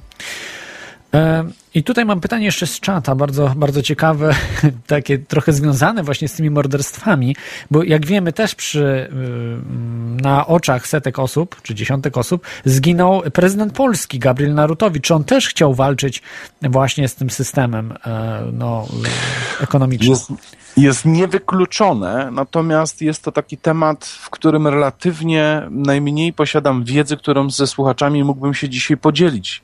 E, po prostu przypuszczamy, że część dokumentów e, i część e, opracowań czy, czy spisanych faktów po prostu nie jest nam dzisiaj dostępna może została zniszczona, może gdzieś jest jeszcze ciągle poza naszym e, zasięgiem. Nie mogę e, w tym, w tym miejscu zająć jakby jakiegoś takiego określonego stanowiska. Natomiast no, bezspornym jest to, że w tym 97 roku, słuchajcie, przez zmianę tej konstytucji otwarliśmy po prostu Eldorado dla, dla banków zagranicznych. E, I, i, I, to, jest, to jest po prostu, no, to, to jest jakieś kuriozum, no bo społeczeństwo żyje przekonaniem, że my mamy swój własny bank, prawda, że, że, że to jest nasz bank, a tu okazuje się, że ten bank po prostu nie działa już na, na naszą rzecz, że, że, że tak naprawdę to on po prostu realizuje interesy czyjeś, kogoś innego. I, i, I to jest przerażające, słuchajcie. To, to jest coś, co naprawdę permanentnie mnie przeraża i moich kolegów. I jak, jak, jak dali radę zmienić konstytucję? Sobie wyobrażać coś takiego? Zmienili konstytucję w takim punkcie, żeby otworzyć furtkę po prostu dla zagranicznego systemu bankowego, który no po prostu tutaj ma no, żyć nie umierać. No wyobraź sobie, że robisz taki interes, gdzie po prostu no, nic nie ryzykujesz i dostajesz parę procent z miliardów po prostu co roku, no to, no to przecież żyć nie umierać, prawda? No na pewno, na pewno są zadowoleni z tego. E, tutaj e, to wszystko, to wszystko działa, jak widzimy. I ta ekonomia, którą obserwujemy dookoła, widzimy, że ona y, nie działa prawidłowo. To znaczy, wydaje się nam, że no, wszystko wszystko jest ok, bo nie ma żadnych jakichś um, wielkich kryzysów, nie ma wojny, nie ma y, prawda, jakichś tsunami, nie ma, nie ma y, trzęsień ziemi itd., tak itd., tak ale widzimy, że, że coś nie tak jest, że y, brakuje nam pieniędzy, wszystkim kompletnie. Wydajność jest, nigdy w historii nie była tak wielka wydajność pracowni pracowników. Kiedyś pracownicy 100 lat temu zarabiali na mieszkanie ileś y, dziesiąt razy szybciej niż my dzisiaj. A czy te mieszkania były kiedyś y, tańsze? No nie, były dużo droższe, bo mieszkań się dużo mniej budowało. E, oczywiście, zapotrzebowanie było mniejsze, ale, ale dzisiaj wybudowanie mieszkania to jest, to jest nic w stosunku do tego, co było, czym było kiedyś, prawda? 100 lat, 100 lat wcześniej. Czy cokolwiek, jakieś rzeczy, które ludzie potrzebowali, garnki chociażby, to wszystko było wielokrotnie droższe. Tak jak, nie wiem, może 100 razy, 50 razy droższe rzeczy użytkowe, a i tak ludzi było na więcej stać. No jest pewien absurd. Gdzie te pieniądze uciekają? Gdzie ta nasza praca ucieka? Co się właśnie dzieje z naszym systemem? Ludzie o tym nie zadają pytań w ogóle, że, że to jest nienormalne normalne, że kiedyś, 100 lat temu, jeden, jeden członek rodziny utrzymywał y, szóstkę, czy piątkę, czy czwórkę dzieci bez problemu, a dzisiaj dwoje rodziców nie może utrzymać, trójki dzieci nie może utrzymać. No, pytanie naprawdę y, warte pochylenia się. I boję się, że odpowiedź na to pytanie nie będzie tak prosta i nie będzie tak, e, tak łatwa. Natomiast no, spróbujmy w jakiś sposób sobie odpowiedzieć. Powiedzmy sobie przede wszystkim jedną rzecz, że że, że owszem, że prawdą jest też to, że czasy się zmieniły, ale one zmieniły się naprawdę w wielu aspektach i to jest tak, jak powiedziałeś, że, że, że kiedyś to wyglądało tak, że ktoś mógł sam pracując wyżywić tam sześcioosobową rodzinę, a dzisiaj e, dwie osoby pracują i, i mają kłopot się wyżywić, że, że mm, relacje cen e, niektórych rzeczy po prostu się tak dramatycznie pozmieniały, że nas nie jest stać na, na rzeczy, które kiedyś były droższe z pewnego punktu widzenia niż dzisiaj. I tutaj przychodzi mi na myśl tylko jedna e, proponowana przeze mnie, słuchajcie, pozycja książkowa do, e, do przeczytania. To jest e, książka autorstwa pani profesor Margaret Kennedy, Pieniądz wolny od inflacji i odsetek, gdzie znajdziecie w tejże książce, słuchajcie, analizę cen dóbr e, na rynku niemieckim w latach 70., 80. Przeanalizowano po prostu wszystkie ceny na rynku niemieckim. Wiecie, co się okazało? Że od 30 do 60% w cenie to są koszty finansowania odsetkowego. Czyli jak kupujesz mieszkanie to, y, czy dom, to ten dom wykonał deweloper, który zaciągał kredyty na to, żeby y, uruchomić proces budowania. Deweloper kupił materiały e, budowlane, które wyprodukował producent materiałów budowlanych, który zaciągnął kredyty, żeby uruchomić proces produkcji tychże materiałów budowlanych. I kiedy przeanalizowano, słuchajcie, cały ten proces e, budowania cen poszczególnych artykułów spożywczych, e, przemysłowych, czy nawet takich rzeczy jak domy czy mieszkania, okazało się, że od 30 do 60% e, w cenie danego towaru to są odsetki, które się płaci systemowi bankowemu i płacą je wszyscy ci, którzy uczestniczyli przy procesie wytwarzania, produkcji. Bo to jest niesamowite, ale to opracowanie jest, jest ono do znalezienia. Mm, e, jest nawet chyba jako wolne źródło w internecie, wystarczy wpisać e, pieniądz wolny od inflacji i odsetek i, i, i zobaczyć, jak to wyglądało. Są też, słuchajcie, badania, które przeprowadził Departament Finansów rządu Kanady przeprowadził badania za 125 lat, analizując finanse państwa Kanada i okazało się, że w, tej, w ramach tej analizy wyszło, że obsługa zadłużenia Kanady, słuchajcie, uwaga, przez 125 lat pochłonęła 93% przychodów budżetowych. 93% przychodów budżetowych, a tylko 7% zostało, 7, prawie 8% zostało, słuchajcie, z przychodów budżetowych na te wszystkie rzeczy, które rząd tam płaci, typu utrzymuje szpital, typu utrzymuje jakieś tam szkolnictwo, etc., etc. No więc gdybyście się pytali, jak to się dzieje, że ten świat się tak zmienia, to mogę spokojnie po tym może przy długim wstępie powiedzieć wam, ten świat się zmienia, dlatego że system bankowy staje się coraz bardziej pazerny. Jego pazerność jest już pazernością po prostu do kwadratu e, i nie ma krajów, które dzisiaj by nie cierpiały z powodu jarzma długu e, odsetek. My w tej chwili w Polsce, słuchajcie, po ostatniej rozmowie z kolegami ekonomistami, e, no mogę wam przekazać informację, że my na dzień dzisiejszy nie zbieramy tyle w podatkach, bo jest recesja ekonomiczna w Polsce, ile płacimy rocznie w odsetkach od kredytów które, i długów, które mamy za, zaciągnięte. No jest to taka sytuacja, w której po prostu zadłużać się będziemy dalej. Jeżeli będziemy się dalej zadłużać jako kraj, to znaczy się, że obłożenia podatkowe mogą rosnąć, a nawet na pewno urosną, czyli wprowadzą nowe podatki od psa, od kota, od oddychania, od deszczu mhm. E, e, na twoim podwórku, e, od wszystkiego i to znowu wpłynie bezpośrednio na jakość naszego życia. Znowu ja się mówię obniży. to na przykładzie, a... Znowu się obniży. Ja mówię to na przykładzie Polski, ale nie jest wcale inaczej w całej Europie, czy tam, gdzie w tej Potwierdzam, chwili bo w Irlandii są potworne podatki teraz. To, to jest to, co się dzieje w tej chwili. Paczka papierosów dochodzi już do 12 euro. Za paczkę papierosów. Za paczkę. Tak, 11 euro w tym, w tym momencie kosztuje paczka papierosów i ma rosnąć jeszcze. Alkohol w tej chwili też podniesiono. Yy, yy, butelka yy, whisky chyba o 5 euro, y, czy jak, jakoś tak planują po prostu znowu y, do, dodać do, do ceny, ceny alkoholu i tak dalej, i tak dalej. To, to, jest, to jest nieskończony problem, ale właśnie po to, prawda, y, jeśli dobrze rozumiem, wprowadza się te podatki, aby spłacić ten odsetek, który jest przez emitenta. Tak, tak, tak. No a jak widzicie, i teraz tak, bo, bo czasami spotykam się z takimi opiniami, ale co to za różnica, jeżeli mielibyśmy płacić odsetki do e, e, jakby rządu, a, a, co to za różnica, jak płacimy odsetki do prywatnych systemów bank, e, bankowych? Co to za różnica? No różnica jest wielka. Bo jeżeli te odsetki płacilibyśmy do rządu, to jest tak, jakbyśmy je sobie sami płacili. To e, gdyby ten rząd oczywiście jeszcze był suwerennym rządem i ktoś nie stał nad nim i nie dyktował mu, co on robić, to ten rząd mógłby, słuchajcie, budować sam drogi, mógłby rozwijać szkolnictwo, mógłby e, prowadzić szereg inwestycji, które dawałyby miejsca pracy, e, budowałyby lepszą ekonomię i w efekcie ludzie w takim kraju żyliby zdecydowanie, zdecydowanie lepiej. Natomiast to, w, ta sytuacja, w której się teraz znajdujemy, słuchajcie, to jest takie zapędzanie nas w kozi róg, gdzie będziemy pracować coraz więcej, coraz intensywniej, zarabiać coraz mniej i generalnie jakość naszego życia, słuchajcie, na każdym jednym polu będzie się pogarszała. Po prostu jest to nowoczesny system niewolnictwa. Tak. Chcą jeszcze obniżyć e, zarobki, czyli zmniejszanie e, płacy minimalnej, co może ma pewne plusy, bo wtedy bezrobocie maleje, ale jednak jeżeli, jeżeli ktoś zarabia już bardzo mało poniżej minimum społecznego, że nie może się za to utrzymać, to tak naprawdę jest bezrobotnym. To znaczy bezrobotnym. Jest po prostu e, kimś, kto no, nie tylko niewolnikiem, że jest to, to jest oczywiste, ale jest kimś też, kto tak naprawdę ta praca nie daje mu nic nie daje mu nawet ży żywności, tak? Że niewolnik czasami ma lepiej, bo ma przynajmniej na jedzenie, tak? Ma wikt i opierunek, natomiast No, czasami... ja słyszałem o przypadkach, gdzie, no, gdzie nasi rodacy powiedzieli, że wolą przezimować zimę w więzieniu gdzieś tam w Islandii e, czy gdzieś niż w Polsce. bo tam są lepsze warunki, słuchajcie, życiowe. Tak. Wyobrażacie sobie coś takiego?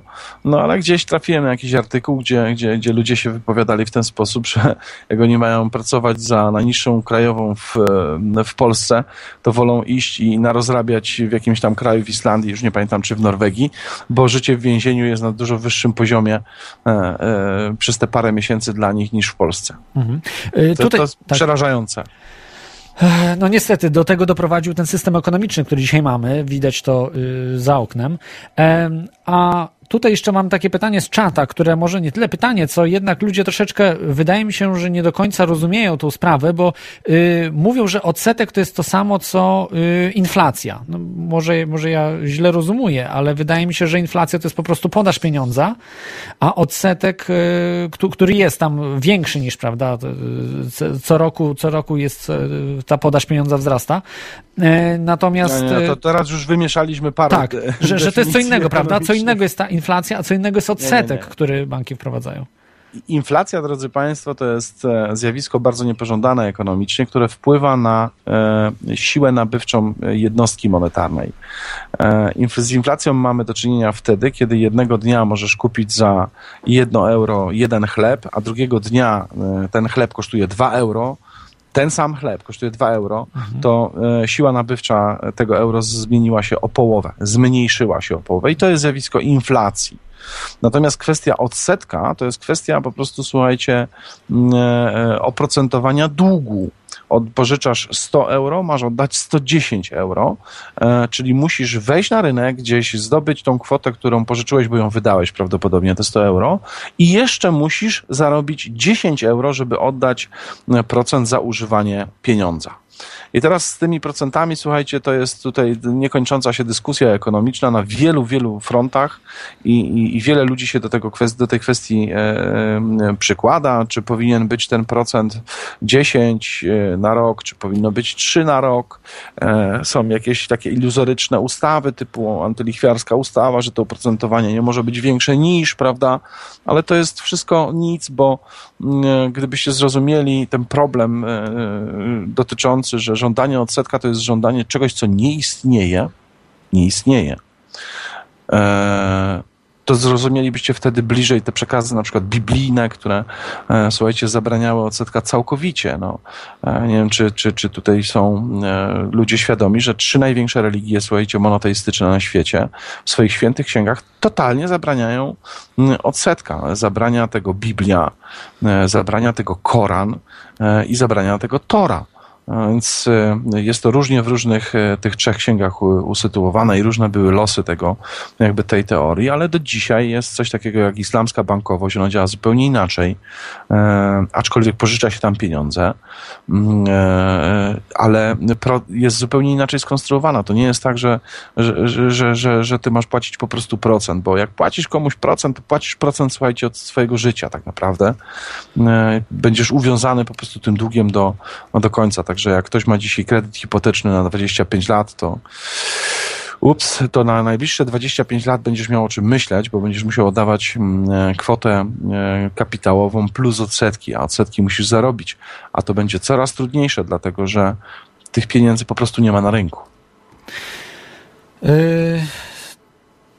no tak, nie ma, nie ma ich na rynku i chciałbym się jeszcze zapytać o mm, dzisiejsze pieniądze, bo dzisiejsze pieniądze to są y, pieniądze odsetkowe, prawda? Są ewidentnie pieniędzmi odsetkowymi. Tak, wszędzie mamy na świecie w tej chwili odsetkowe pieniądze. Nie wiem, o które pieniądze chciałbyś zapytać. Czy pytasz mnie o dolary, czy o no, euro? Dolary, czy o, euro, te najpopularniejsze oczywiście. Złotówki, frank szwajcarski też jest, prawda? Odsetkowy.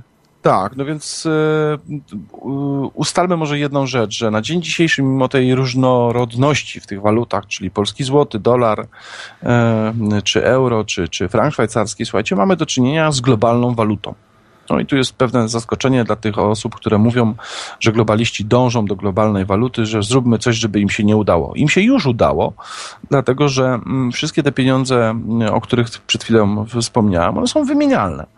E, czyli jeżeli ja dzisiaj mam 100 zł, to mogę rano pojechać do banku czy do kantoru, wymienić je na dolary czy na euro i mogę je sobie e, wydawać gdzie chcę. Więc e, żyjemy w swego rodzaju iluzji, że dysponujemy tak zwanymi narodowymi walutami, czy tam kontynentalnymi, bo euro miało być kontynentalną walutą. Tymczasem mamy do czynienia już od dawna, słuchajcie, z globalnym pieniądzem. On po prostu ma tylko różne formy, mm, wprowadza się przeliczniki, wprowadza się pewne regulacje i tak dalej, i tak dalej, ale generalnie żyjemy w globalnym systemie bankowym i e, trzeba by sobie tutaj to jasno e, powiedzieć.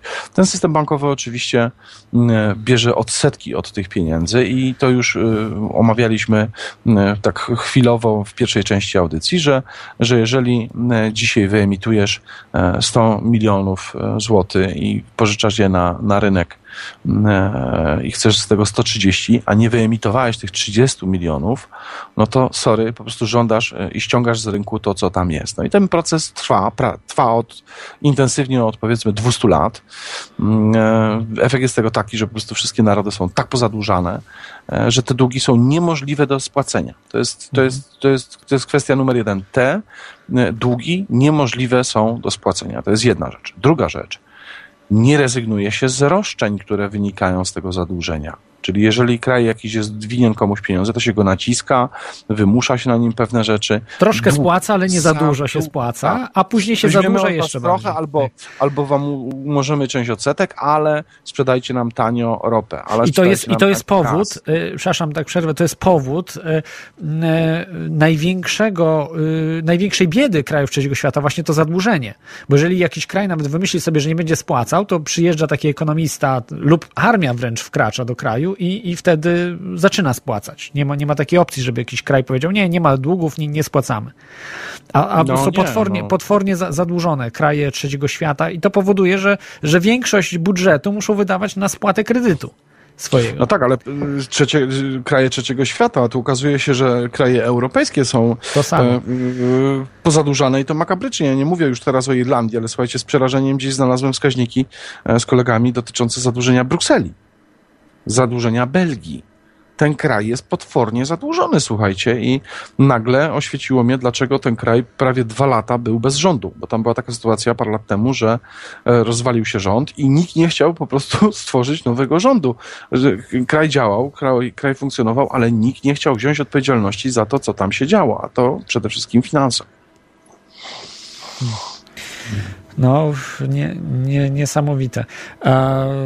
No, Polska tak samo, prawda? Też jest zadłużona potwornie. Ten, ten licznik długu bije bardzo szybko. licznik długu pokazuje tylko część naszego część, zadłużenia, tak. dlatego że e, to wszystko zależy od metod liczenia i jest, mhm. są opracowania w Polsce na ten temat.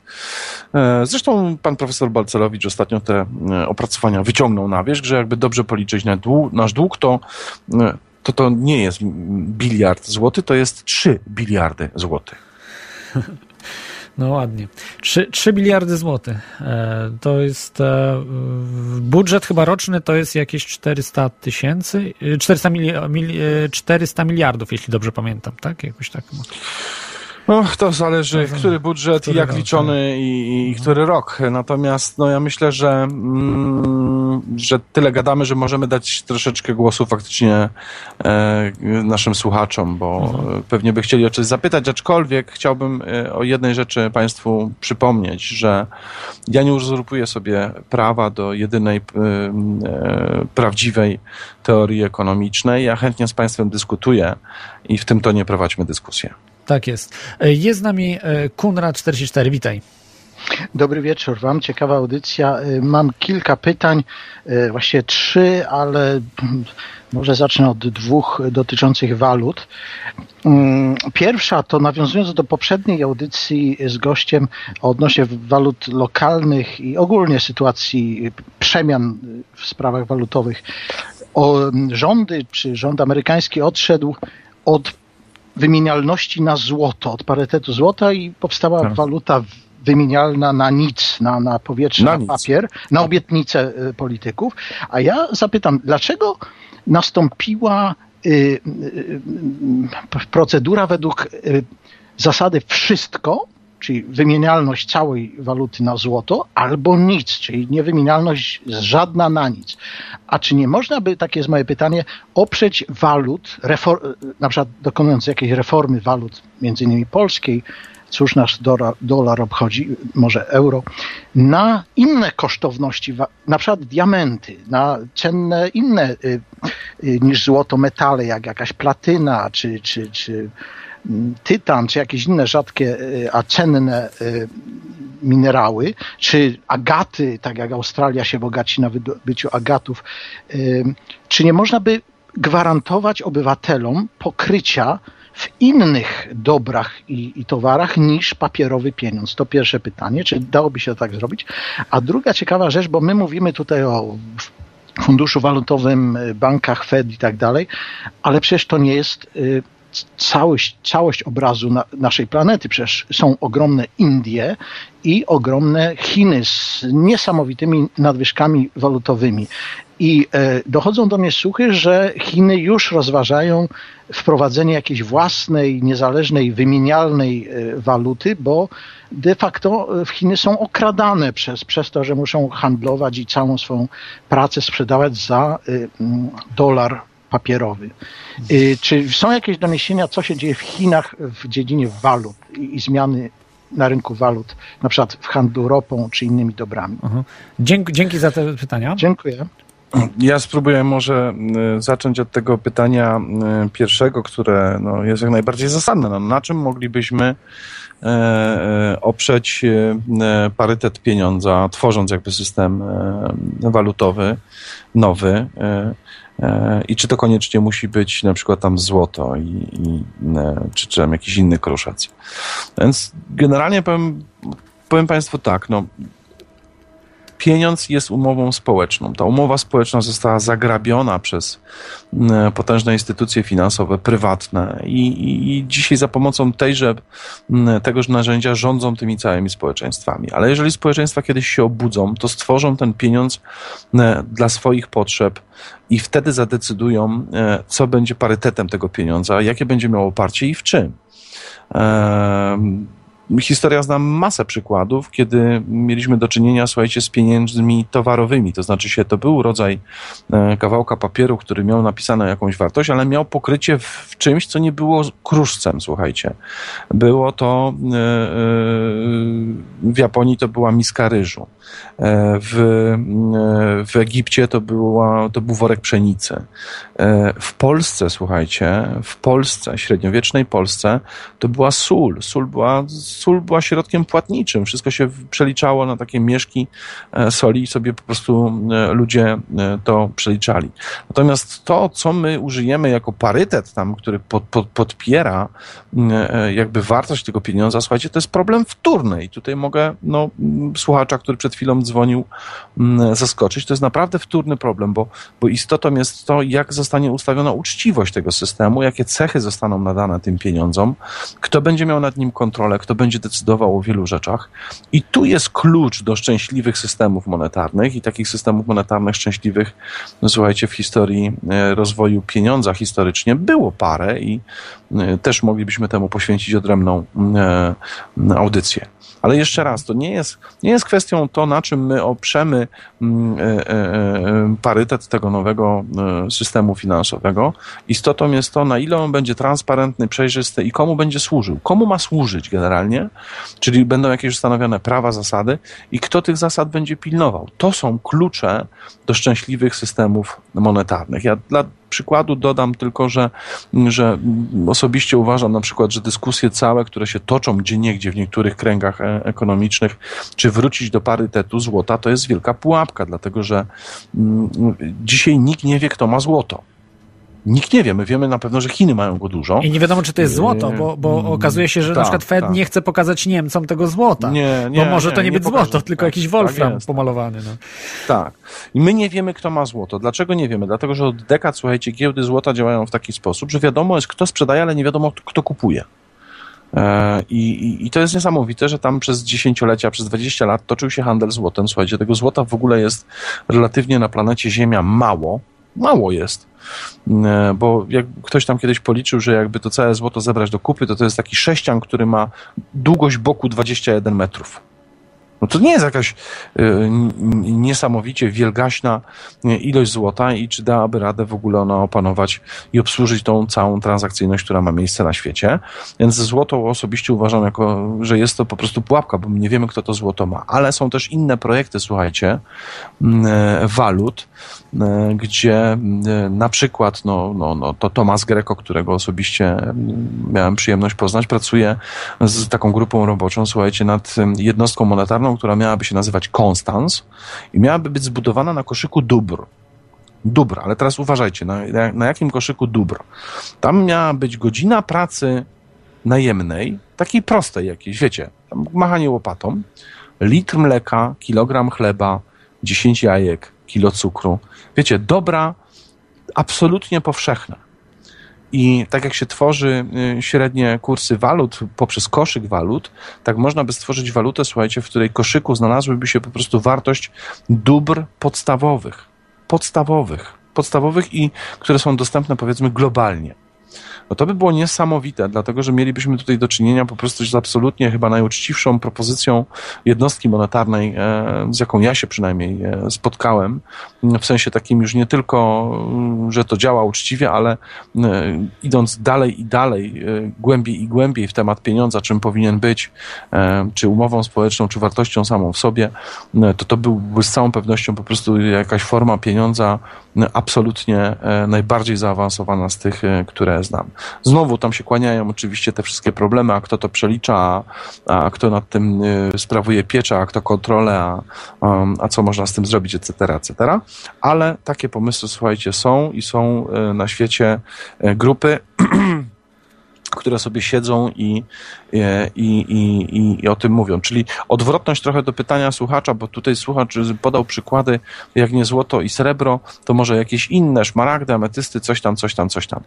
Nie, to są projekty, które idą w zupełnie odwrotną stronę, w stronę dóbr powszechnych. Mhm. Litr mleka,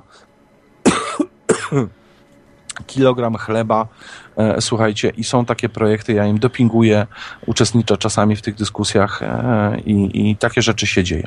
Ale rozumiem, że, że też praca jest wyceniana na zasadzie potrzebności, tak? Bo jeżeli jakaś praca jest niepotrzebna, no to yy, nie byłaby wyceniana, tak? Bo to rozumiem, żeby była mm, równowartością, tak? Jakiejś y, taka jedna moneta, powiedzmy litr mleka, prawda? Czy, czy tych, tych, tych rzeczy, kilogram ziemniaków, ale praca robotnika, no to może być na przykład mniej niż godzina pracy robotnika, niż niż praca, tam godzina czy, czy jakiś czas lekarza, prawda? Więc.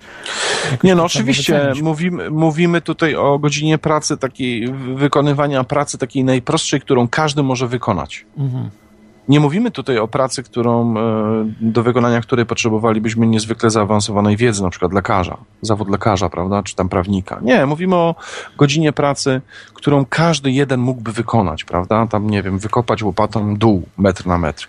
To jest, to jest praca, którą czasami gdzieś tam trzeba wykonywać i ona jest ciągle potrzebna, bo, bo, bo, bo się ciągle coś buduje, coś się naprawia, coś się robi e, i, i o takich rzeczach tutaj i o pomysłach e, mówimy. Mhm. Teraz drugie pytanie. O Chiny, e, tak? To jest, o Chiny to jest i... pytania, pytanie dotyczące Chin. No, Chiny mają faktycznie e, potężną nadwyżkę. E, faktycznie są bardzo okradane z tego, z tego bogactwa, tego dobra, które wyprodukowały, wypracowały, prawda? Mm, e, przypomnę tylko, że dobrze by było nie używać do końca słowa Chiny, bo e, Chiny niesie ze sobą taką konotację, że to wszyscy Chińczycy mają dobrze, a to jest nieprawda, bo tak naprawdę to parę korporacji ma dobrze, a reszta Chińczyków ma tak źle, jak miało.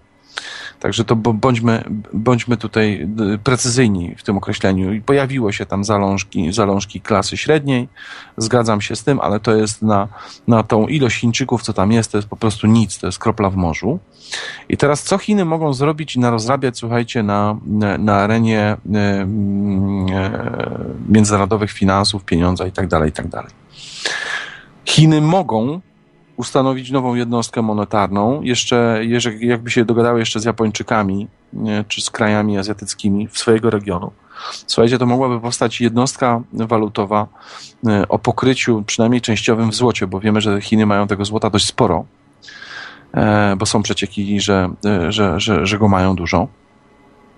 I mogłaby powstać nowa warun- jednostka monetarna na, na wzór euro w Europie ale e, jednostka monetarna e, w regionie azjatyckim, e, obsługująca ileś tam krajów i ona wtedy wejdzie do, do obrotu międzynarodowego i będą kursy i będą, i będą potężne zawirowania. No, dolar automatycznie prawdopodobnie wtedy straci całkowicie. Do, kwestia dolara jest no, sztucznie utrzymywana po prostu, bo za tego dolara można kupić ropę. No, Chiny potrzebują ropy i kupują jej coraz więcej.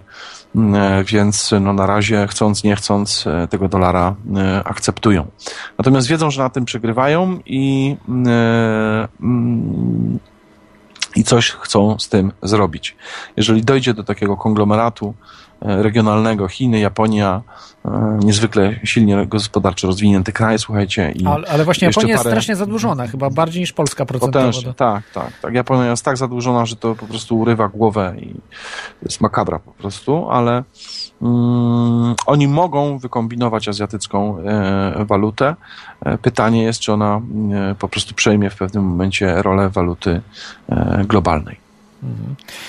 Także y, to są takie tutaj. Jeszcze miałem się zapytać o, o te kraje inne, właśnie Japonia, Węgry, Islandia, bo mało się o tym mówi, y, co w tych krajach, które próbują jakąś taką trochę niezależną politykę prowadzić wobec Stanów Zjednoczonych czy, czy Europy, no, tych y, banków centralnych, powiedzmy. Z tego, co, o których krajach jeszcze, raz Isla Islandia, Islandia, mhm. Węgry i, y, i Japonia właśnie. No o Chinach wiemy, prawda, że chcą się wyzwolić, ale też im jest trudno. Mają nadwyżkę zresztą, ale, ale właśnie Japonia, Islandia i Węgry. Takie pytanie padło od słuchaczy. Trzy, róż, trzy, róż, trzy różne kraje, trzy różne sytuacje gospodarcze. Y, Islandia, no wiecie co zrobiła Islandia. E, zakładam, że te, słuchacze tego radia wiedzą, co zrobiła Islandia. Przestała Islandia sprze, sprze, sprze, e, spłacać długi, prawda? Powiedziała trochę. Przestała, powiedziała do widzenia Międzynarodowemu Funduszowi Walutowemu do widzenia i wystawiła listy gończe za niektórymi bank, bankierami E, którzy funkcjonowali w Islandii, którzy e, znowu o dziwo po prostu wiedzieli, że będą takie e, problemy i wyjechali znacznie wcześniej, ale za nimi są wystawiane listy gończe na Islandii, nierespektowane przez resztę krajów, czyli bankierzy się czują bezpiecznie, jak sobie gdzieś tam wyjechali. Mm, I Islandia, słuchajcie, funkcjonuje. Oczywiście ma wiele sankcji z tytułu mm, swojego, swoich decyzji, z, tego, z tytułu tego referendum, które tam zostało rozpisane, bo to jest wyłamanie się po prostu spod kontroli. Co nie zmienia faktu, że Islandczycy dzisiaj żyją spokojnie. Może nie mają dostępu do 82-calowych plazm, ale jeżeli chodzi o to, czy się boją, czy ktoś ich wyrzuci jutro z mieszkania, to okazuje się, że nie, że nie boją się, że żyją se spokojnie. I powiem wam szczerze, że jak patrzę na niektórych, mm, e, na niektóre sytuacje tu u nas w kraju, co się zaczyna dziać, że się zaczynają eksmisje, w Hiszpanii zaczęły się masowo, no to ja myślę, że Islandczycy są w dużo lepszej e, sytuacji. W więzieniach tam jest lepiej niż u nas e, po prostu przeciętnie tak, żyć nawet. Tak, tak. Także e, to jest, e, jeżeli chodzi o Islandię. Co zrobi Japonia? Słuchajcie, Japonia ma niesamowicie niesamowite tradycje, jeżeli chodzi o pieniądze o zerowym oprocentowaniu e, które funkcjonowały jeszcze przed II wojną światową. To zjawisko było tam tak bardzo popularne, E, że wręcz jest część po prostu teoretyków ekonomicznych, którzy mówią, że wojna, że zaproszenie, wciągnięcie Japonii do II wojny światowej było właśnie powodowane tym, że im się za dobrze działo, to musieli ich wrobić w jakąś wojnę, żeby się za bardzo nie rozwijali, bo mogliby być potężną, ekonomiczną, gospodarczą potęgą, co jest niesamowite przy, pra przy prawie zerowym posiadaniu e, dóbr e, takich naturalnych. Natomiast co jest niesamowite w Japonii na dzień dzisiejszy, ponieważ ta sytuacja też jest tam nieciekawa, no to już jest 300 lokalnych walut w Japonii. Czyli te społeczności organizują się, żeby przetrwać po prostu e, kryzys finansowy i e, e, organizują po prostu swoje lokalne waluty. Używają ich na co dzień całe wioski, całe miasta. W Tokio jest chyba 5 czy 6 e, lokalnych walut. W Tokio, no ale to jest aglomeracja, jedna z największych na świecie i tu się, tu się nie ma co dziwić. Mm, mm, I pozostały nam Węgry, słuchajcie. Węgry to jest, cieszę się, że padła mm, akurat przykład Węgier, bo, bo fajnie koreluje po prostu z tym tematem dzisiejszej e, audycji, jak rozmawialiśmy dzisiaj na początku o GFK-u i o tym, jak starałem się Państwu przybliżyć jego działalność na, na polu gospodarczym w Stanach, to na dzień dzisiejszy jedyny człowiek, e, o którym wiem, który robi takie same rzeczy dla swojego narodu, to jest właśnie Viktor Orban, słuchajcie. To jest człowiek, który po prostu chce uratować swój naród, wprowadza podatki dla korporacji, wprowadza podatki bankowe, e, stawia ich na równi, nie pozwala im po prostu żadnych ulg podatkowych, absolutnie wprowadza e, tak zwane kryzysowe podatki, e, usiłuje intensyfikować działalność gospodarczą lokalnie, żeby ludzie mieli pracę, żeby, żeby nie emigrowali, bo oni wcale nie chcą. No, zresztą tak jak tutaj część słuchaczy jest na emigracji, ja nie zakładam, że chcieliście wyjechać, tylko wyjechaliście, bo musieliście, za pieniędzmi.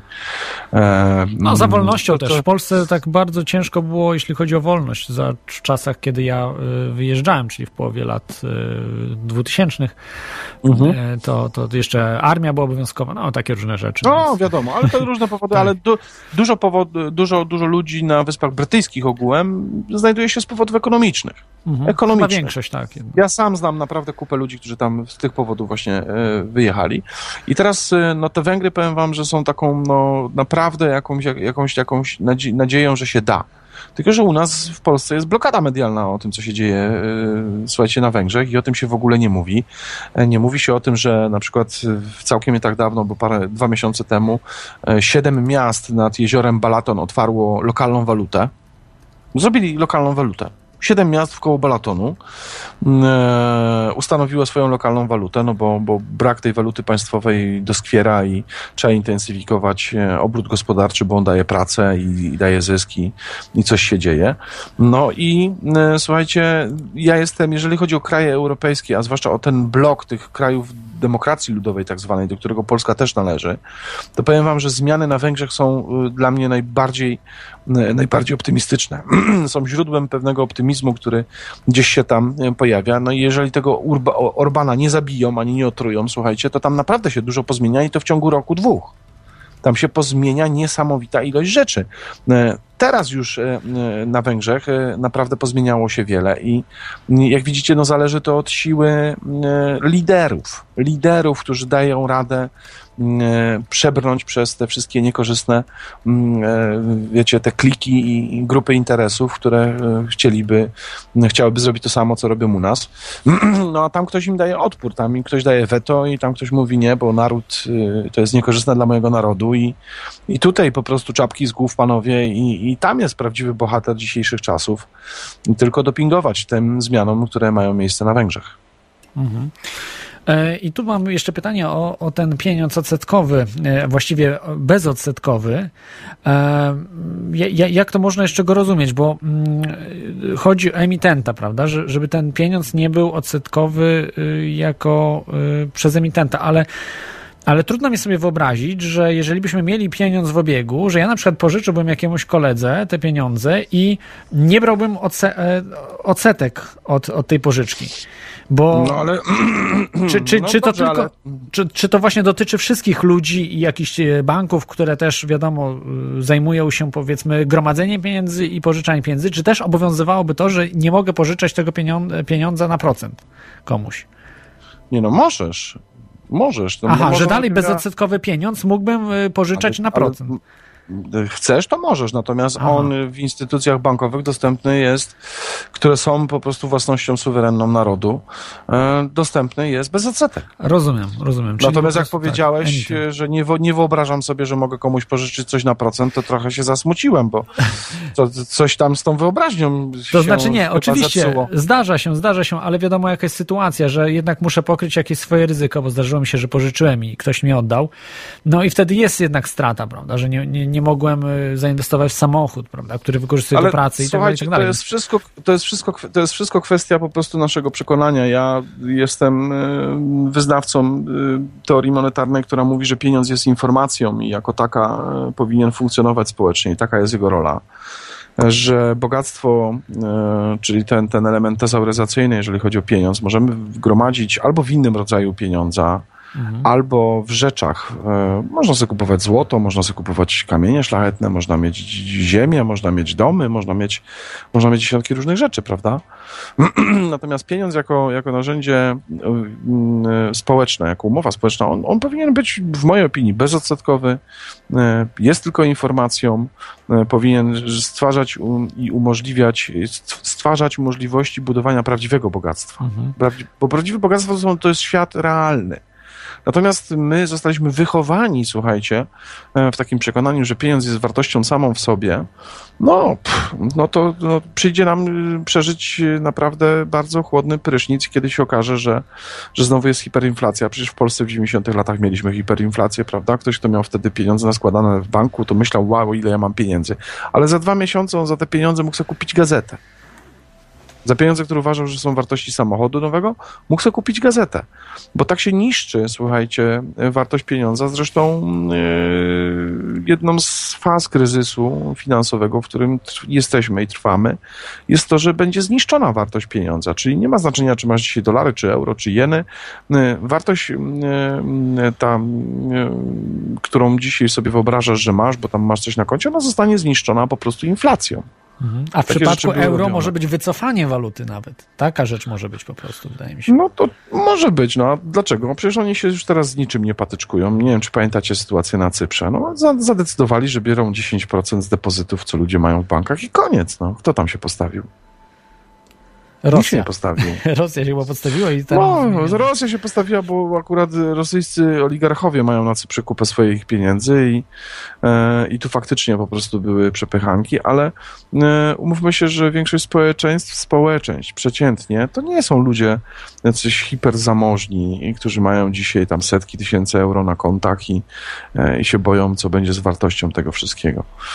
To są ludzie, którzy żyją po prostu w trybie takim normalnym, czyli może już od część żyje od pierwszego do pierwszego, część żyje kwartalnie, część żyje jednorocznie, no ale to nie są jakieś niesamowite fortuny i tym wszystkim takich ludzi jest większość na świecie i tym wszystkim ludziom potrzebny jest po prostu normalny środek transakcyjny, żeby mogli pracować, żeby mogli się rozwijać, żeby mogli tworzyć e, swoje biznesy, zarabiać więcej albo po prostu kształcić się, no nie wiem, no jest im coś takiego potrzebne, natomiast ubranie nas w te wszystkie po prostu sztucznie kreowane relacje walutowe, pieniężne, to jest po prostu zamach tylko i wyłącznie na dobro realne, które każdy z nas gdzieś tam wypracowuje.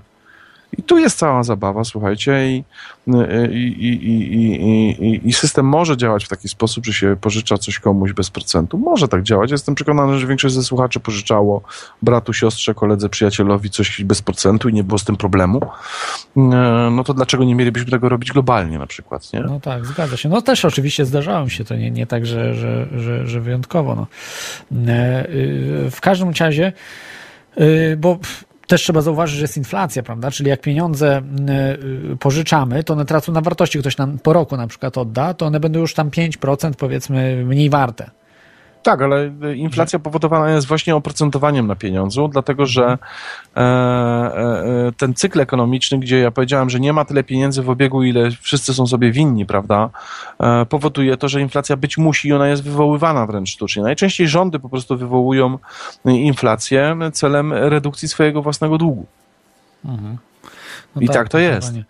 E, plus prawda, inne jeszcze podatki i to będzie się rozszerzało, bo przecież to zadłużenie w tych krajach, ono rośnie y, galopująco i w pewnym momencie dojdzie do takiej y, y, historii, że będzie musiała ta hiperinflacja gdzieś wybuchnąć, czy nie wiem, jakieś, jakieś naprawdę duże perturbacje, bo w końcu po prostu ta, ta, ta bańka wybuchnie.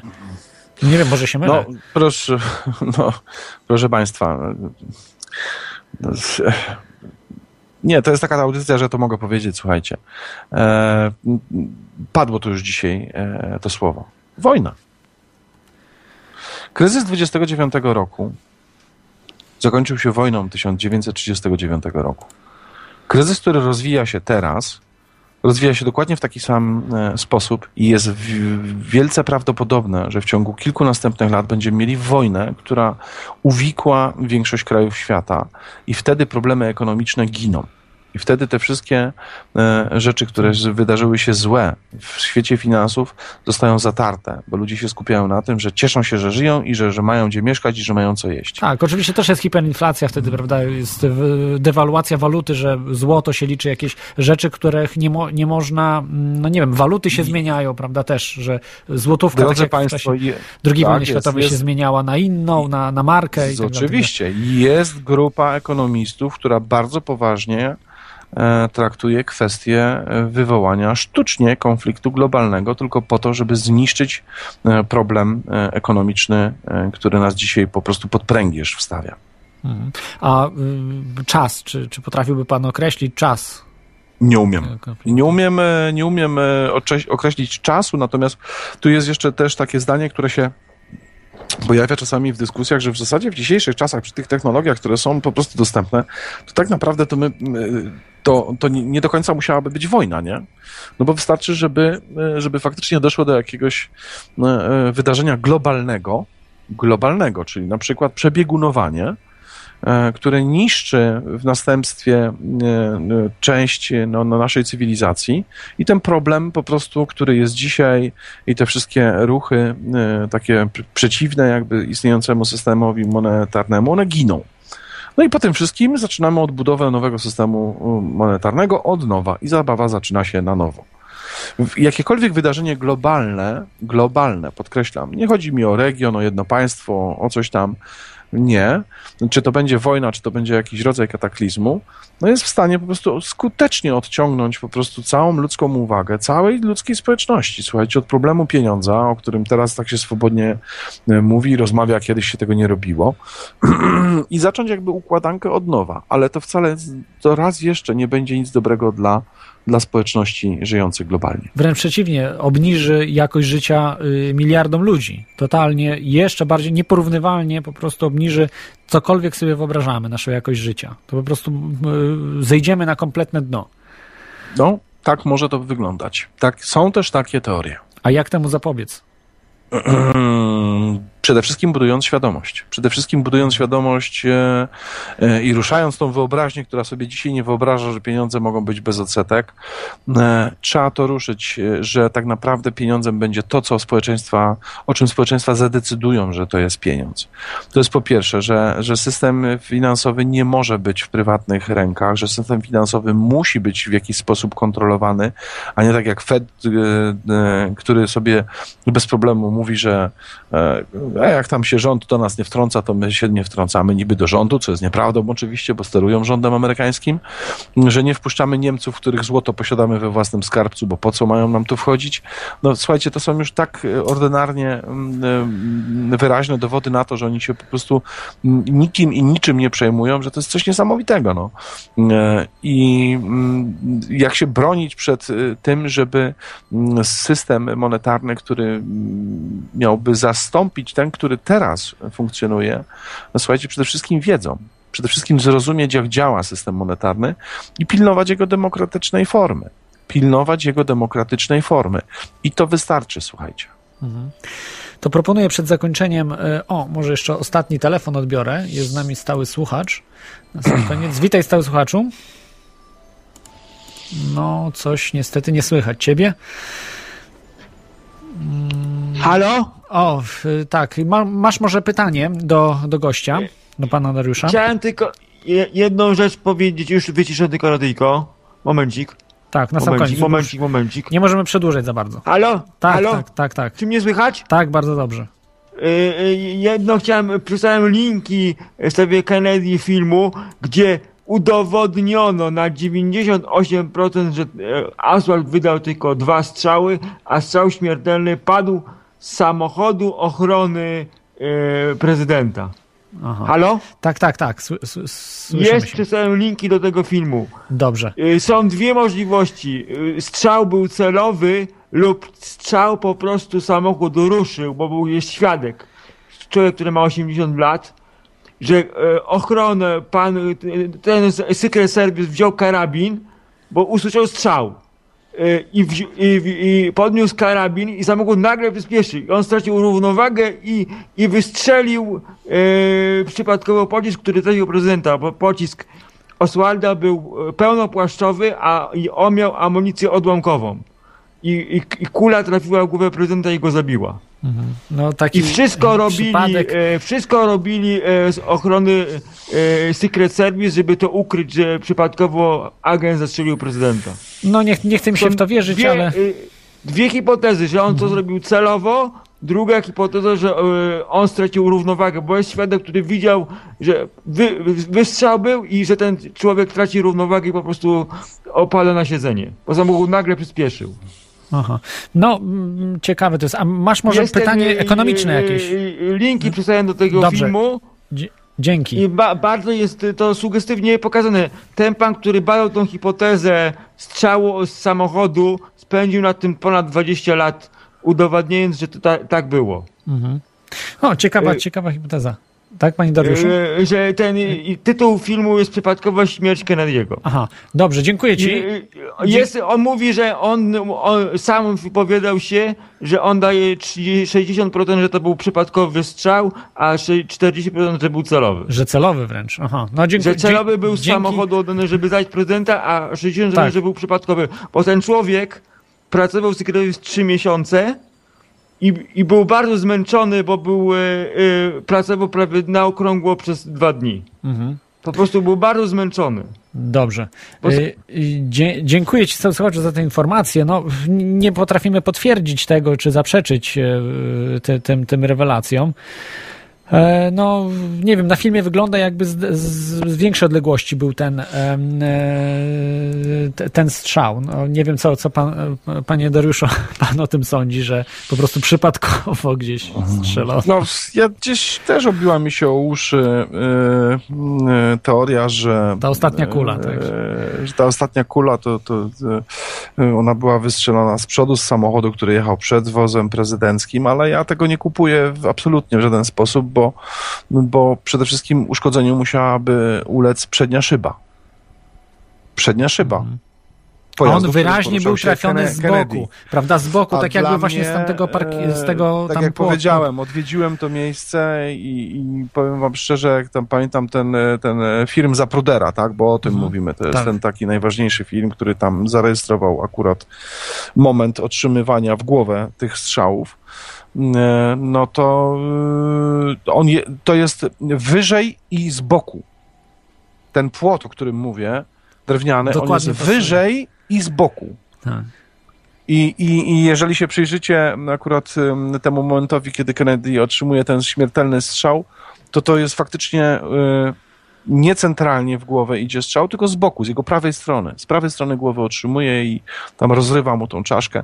Więc ja, nie, ja tej teorii, że mm, strzał mógł paść z ręki zmęczonego, przemęczonego y, czy celowo działającego ochroniarza, który był z przodu, jakby w pojeździe poprzedzającym kawalkadę, czy pojazd, którym poruszał się Kennedy, no nie do końca kupuję, bo musiałoby zostać uszkodzona szyba przednia. No bo jak ta kula przeskoczyła nad tą szybą? Przecież Kennedy siedzi głęboko w tym wozie. To jest limuzyna, słuchajcie, tam ta głowa, on wystaje trochę od ramion do góry. E, zwróćcie uwagę, ta szyba z przodu jest dość potężna e, w tym samochodzie, także no, jakoś tego nie kupuję, natomiast e, tutaj teoretyzowanie na temat to jest niekończącą się dyskusją. Tak, Skąd wiadomo, że pierwsze dwa strzały były, były wystrzelone przez kogoś z drugiej strony, więc i to były na pewno strzały, które planowały zabić, powiedzmy, prezydenta przynajmniej w jakimś tam stopniu. No tak. Więc, więc tutaj to już, już nie ma. Wiem, że ktoś nawet proponował jakąś teorię, że, że mózg wybuchł Kennedy'emu, jakiś po prostu, że miał raka i po prostu mózg mu wybuchł. No, po prostu już takie absurdy ten mainstream produkuje, że, że ja nie wiem, jak ludzie mogą kupować te, tego typu rzeczy, że to są już po prostu tak absurdalne, że powinni się zastanowić, że tu jest e, spisek większy, że, że tak samo media są do dzisiaj opłacane, aby te bzdury e, po prostu propagować dalej. Dobrze, no. to może e, na koniec, jeśli e, mogę puścić ten klip, o którym pan e, wspominał, właśnie tłumaczący, Oczywiście. dlaczego dlaczego jest tak, a nie inaczej. Pan zna historię chyba tego, tego klipu. To jest człowiek, który chce własne waluty założyć, czy, czy może się mylę? Nie, John Garrett Loporto to jest tak. człowiek, który jest działaczem, aktywistą, który mhm. nawołuje do mm, przede wszystkim świadomości oraz e, no, swego rodzaju obudzenia się, bo, bo wszyscy uważamy, że naprawdę spora część społeczeństwa e, śpi w tematach ekonomicznych nie tylko jeżeli chodzi o pieniądze, ale jeśli chodzi na przykład o to, e, jak bardzo suwerennym krajem ekonomicznie jesteśmy dzisiaj jako Polska, prawda, jeszcze tym bardziej, że omawialiśmy tutaj dzisiaj e, tą mapę własności Polski, która się pojawiła dosłownie dwa dni temu, że są to, że tematy ekonomiczne są bardzo ważne dla nas i, i one determinują jakość naszego życia i to, jak będziemy funkcjonować, jak, to, jak będą funkcjonować nasze dzieci i wypadałoby, żeby tym tematom poświęcić troszeczkę więcej uwagi. Mhm. Także y, właściciele polski.pl to są ci młodzi ludzie, którzy zrobili no, niesamowitą pracę, wykonali mnóstwo godzin, spędzili przy, ty, przy, przy tym, żeby dotrzeć, kto tak naprawdę rządzi w Polsce, kto, kto jest właścicielem prawie całej Polski, yy, jeśli chodzi o przedsiębiorstwa. Yy, I nie tylko Polski oczywiście, bo to jest, jest międzynarodowa korporacja. A tutaj chciałbym puścić właśnie ten e, wam e, klip dźwiękowy, gdy już będziesz e, gotowy. Właśnie w temacie, o którym dzisiaj rozmawialiśmy w sposób bardzo przystępny i za 4 minuty wracamy.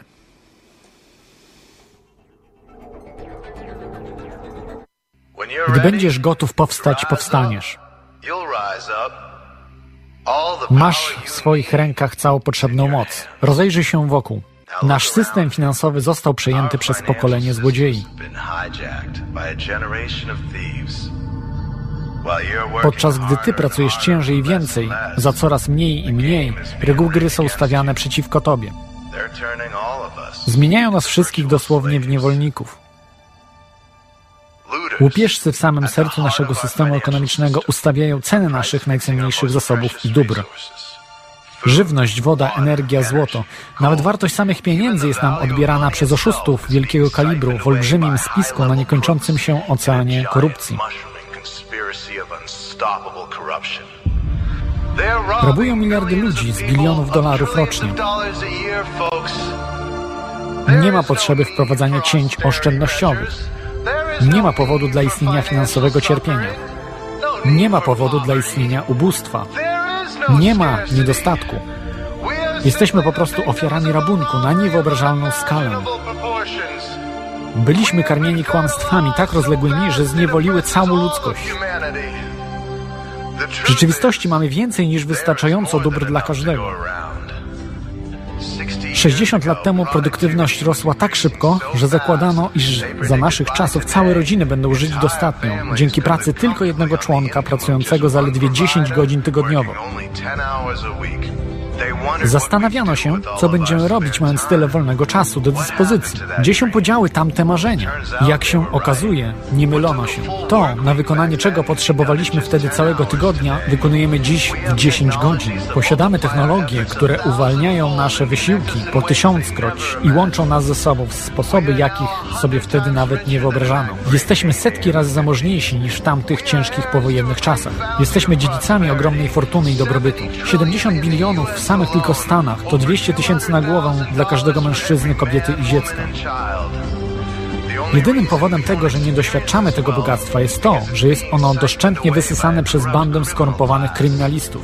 Dokonują tego przy pomocy gigantycznych korporacji, stale podnoszących ceny, jednocześnie redukujących wynagrodzenia i łupiących wszystkie owoce naszej produktywności. Niegdyś rodzina utrzymywała się w całości z pracy jednego rodzica. Dziś oboje muszą pracować i mimo ośmiokrotnie większej produktywności muszą toczyć nieustanną batalię, by jakoś związać koniec z końcem. Kontrolują w całości media i wykorzystują wszelkie kwestie i niepokoje społeczne, by nas poróżnić i podzielić. Brat przeciw bratu. Byśmy walczyli między sobą, gdy oni w tym czasie szabrują nasze nienaruszalne instytucje. Straszą nas upadkiem banków, zbyt wielkich, żeby upaść, lecz gdyby to zrobili, to nagle zaczęlibyśmy materialnie odczuwać naszą ośmiokrotnie zwiększoną wydajność, której wszystkie owoce wydzierają nam każdego dnia. Nie poświęcaj siebie tym oszustom, wykorzystujących i robiących z nas swoich niewolników, kradnących nasze życia, mówiących co mamy robić, jak myśleć i co czuć. Wypalmy te pijawki z naszych organizmów i zastąpmy ich przegniłe systemy lepszymi, takimi co będą służyć dla dobra wszystkich.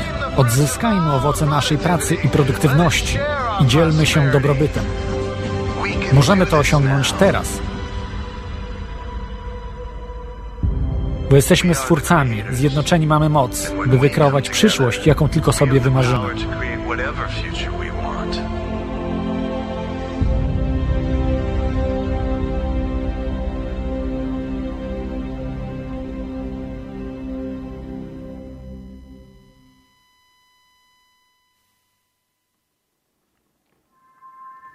Tak, jesteśmy, jesteśmy z powrotem. E, z nami jest e, pan Dariusz Brzozowiec. Ciągle jeszcze? Tak, audycja Teoria Chaosu dobiega końca. No to były słowa, jeśli dobrze zapamiętałem i tutaj spisałem, Gareta Johna. Może się pomyliłem. Loporto. Loporto. Um, I no, niesamowita prezentacja, niesamowicie, niesamowicie zrobiony klip. Myślę, że on y, naprawdę mnóstwo ludzi może y, obudzić. Obudzić z tego snu po prostu, że, że to, co, to, co ty wiesz, to, co ty, co patrzysz, to jest po prostu wielka iluzja robiona przez globalistów, którzy po prostu okradają ciebie z pieniędzy. To no, nie, nie, nie korporacje, szczerze, a sami globaliści właśnie, którzy, którzy są właścicielami tych korporacji. No za korporacjami, otóż to, tak. za korporacjami stoją konkretne osoby. To nie jest tak, że, że na końcu tego łańcuszka znajdziecie następną korporację, bo za tą korporacją stoją konkretne osoby i, e, i to o to chodzi. Natomiast sama prezentacja jest e, niesamowitym zlepkiem e, różnych filmów tą wspaniałą muzykę, którą wykorzystano podczas tej e, prezentacji, wzięto z filmu Wyspa, e, który nawet był niedawno prezentowany w polskiej telewizji.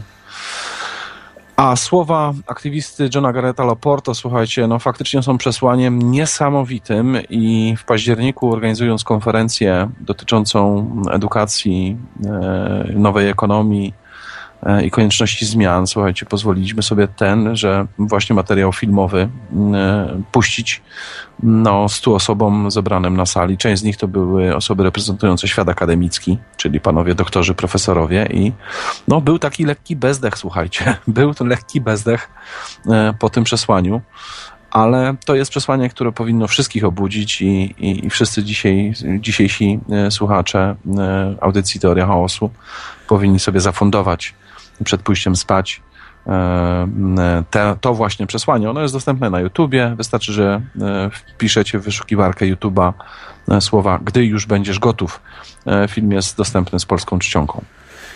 Tak, tutaj była premiera, jeśli chodzi o radia, bo e, jest klip e, zrobiony e, z tłumaczeniem polskim i z lektorem polskim w moim wykonaniu skromnym. Także, mm, czy jakieś takie na koniec chciałby Pan o czymś jeszcze powiedzieć z nami tutaj, jakiś, jakiś temat, który A, nie, myślę, że słuchacze, jeżeli mm, mieli tydzień temu audycję dotyczącą teorii spiskowych stojących za zabójstwem Kennedy'ego, do koszyka teorii spiskowych mogą dorzucić jeszcze mm, moje dzisiejsze przesłanie, e, które jasno mówi, że i John Kennedy, i Abraham Lincoln byli ludźmi, którzy byli skoncentrowani na u, u swoją uwagą i działaniami na, na dobrze swoich własnych narodów, które ich wybrały do tych funkcji i nie bali się sięgnąć po, po rozwiązania, które absolutnie są zastrzeżone dla grupy banksterów rządzących finansami tego świata, projektujących kryzysy, e, projektujących momenty zapaści ekonomicznej całych narodów. E, I niestety zapłacili za to e, cenę najwyższą, ale ich praca i ich dzieło nie zostało zapomniane nie zostało zignorowane, przynajmniej przez e, grupę ludzi, z którymi ja mam przyjemność pracować. I są ludzie, którzy tą drogą chcą dalej podążać. Myślę, że im więcej będzie ludzi świadomych, im więcej ludzi, którzy będą podzielali poglądy e, tych dwóch panów, które miały wiele, wiele, wiele, wiele wspólnego z jakąś prawdziwą demokracją, z jakimś normalnym, cywilizacyjnym rozwojem, a nie nową formą niewolnictwa, to im więcej tych ludzi będzie, słuchajcie, tym, tym zmiany będą bardziej prawdopodobne. W przeciwnym razie pozostaje ci tylko skulić się i uciec od tego wszystkiego, udając, że problemu nie ma. Mhm. E, dziękuję Panie Dariuszu za e, tą no, długą, ale bardzo wyczerpującą audycję w, w temacie właśnie pieniędzy i pieniędzy odsetkowych, bezodsetkowych. Myślę, że to jest bardzo ważna audycja, która no, powinna obudzić wiele osób, bo y, tak naprawdę walczycie o swoje życie. Tutaj mówisz do słuchaczy, że nie ma czegoś takiego, że walczę o swoje. To jest wgrane nam przez globalistów taki program, że o sąsiada nie muszę dbać bo sąsiad, no to sąsiad to jest sąsiad. Nieprawda. Jeżeli sąsiadowi będzie się źle działo, to tobie też będzie się źle działo.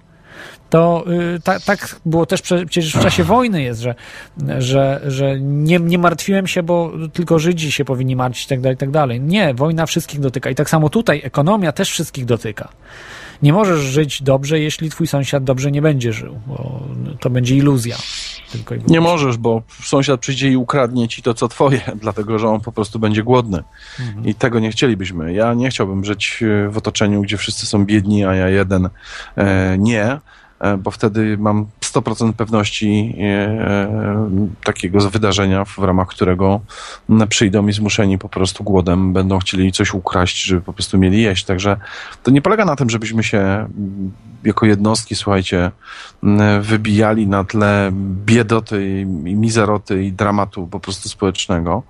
To wszystko polega na tym, żeby stworzyć w ramach tego naszego takiego mm, e, bardzo samolubnego podejścia do świata, które wszyscy reprezentujemy, bo wszyscy mamy jakieś swoje marzenia powiązane z tym, jak będziemy żyć, jakimi samochodami będziemy jeździć, jak będziemy spędzać swój wolny czas, żeby jednak żyć w takim systemie, który umożliwia nam dążenie do tych mm, wszystkich naszych prywatnych aspiracji, a z drugiej strony no, nie, nie, każe, nie każe wszystkim w koło po prostu cierpieć ubóstwa, głodu i, i, i cierpienia, bo, bo to, to nie jest taki świat, w którym ja bym chciał żyć. I myślę, że część słuchaczy dzisiaj tutaj, którzy z nami mieli okazję pośledzić te trudne e, czasami e, tematy ekonomiczne, myślę, że oni też takiego życia nie chcą. A jeżeli nie chcą, jeżeli nie chcecie, to musicie zacząć budować swoją świadomość i musicie coś z tym zrobić. Hmm. E, dziękuję za to przesłanie, e, Panie Dariuszu. Także e, no, życzę wszystkiego dobrego. No i żeby ten projekt dobry się udał w waluty lokalnej, bo to jest, myślę, bardzo ważna inicjatywa tutaj w, w 2013 roku. I dużo ludzi chyba czeka na to, żeby coś po prostu się zmieniło. Powoli, powoli, ale się zmieniało, docierało do ludzi i tak. No myślę, że będzie po prostu no, coraz lepiej dzięki temu. Zobaczymy. Na pewno będzie bardziej świadomie, bo ludzie wreszcie zwrócą uwagę na parę problemów związanych z systemem monetarnym. E, chociażby na bazie tego, jak bardzo inny e, jest e, pieniądz lokalny, jakie funkcje ma pełnić, co z nim można zrobić, czego nie można zrobić. No i to przywiezie da, pod uwagę e, bardzo wiele nowych pytań, które dzisiaj społecznie nie funkcjonują, a zaczną.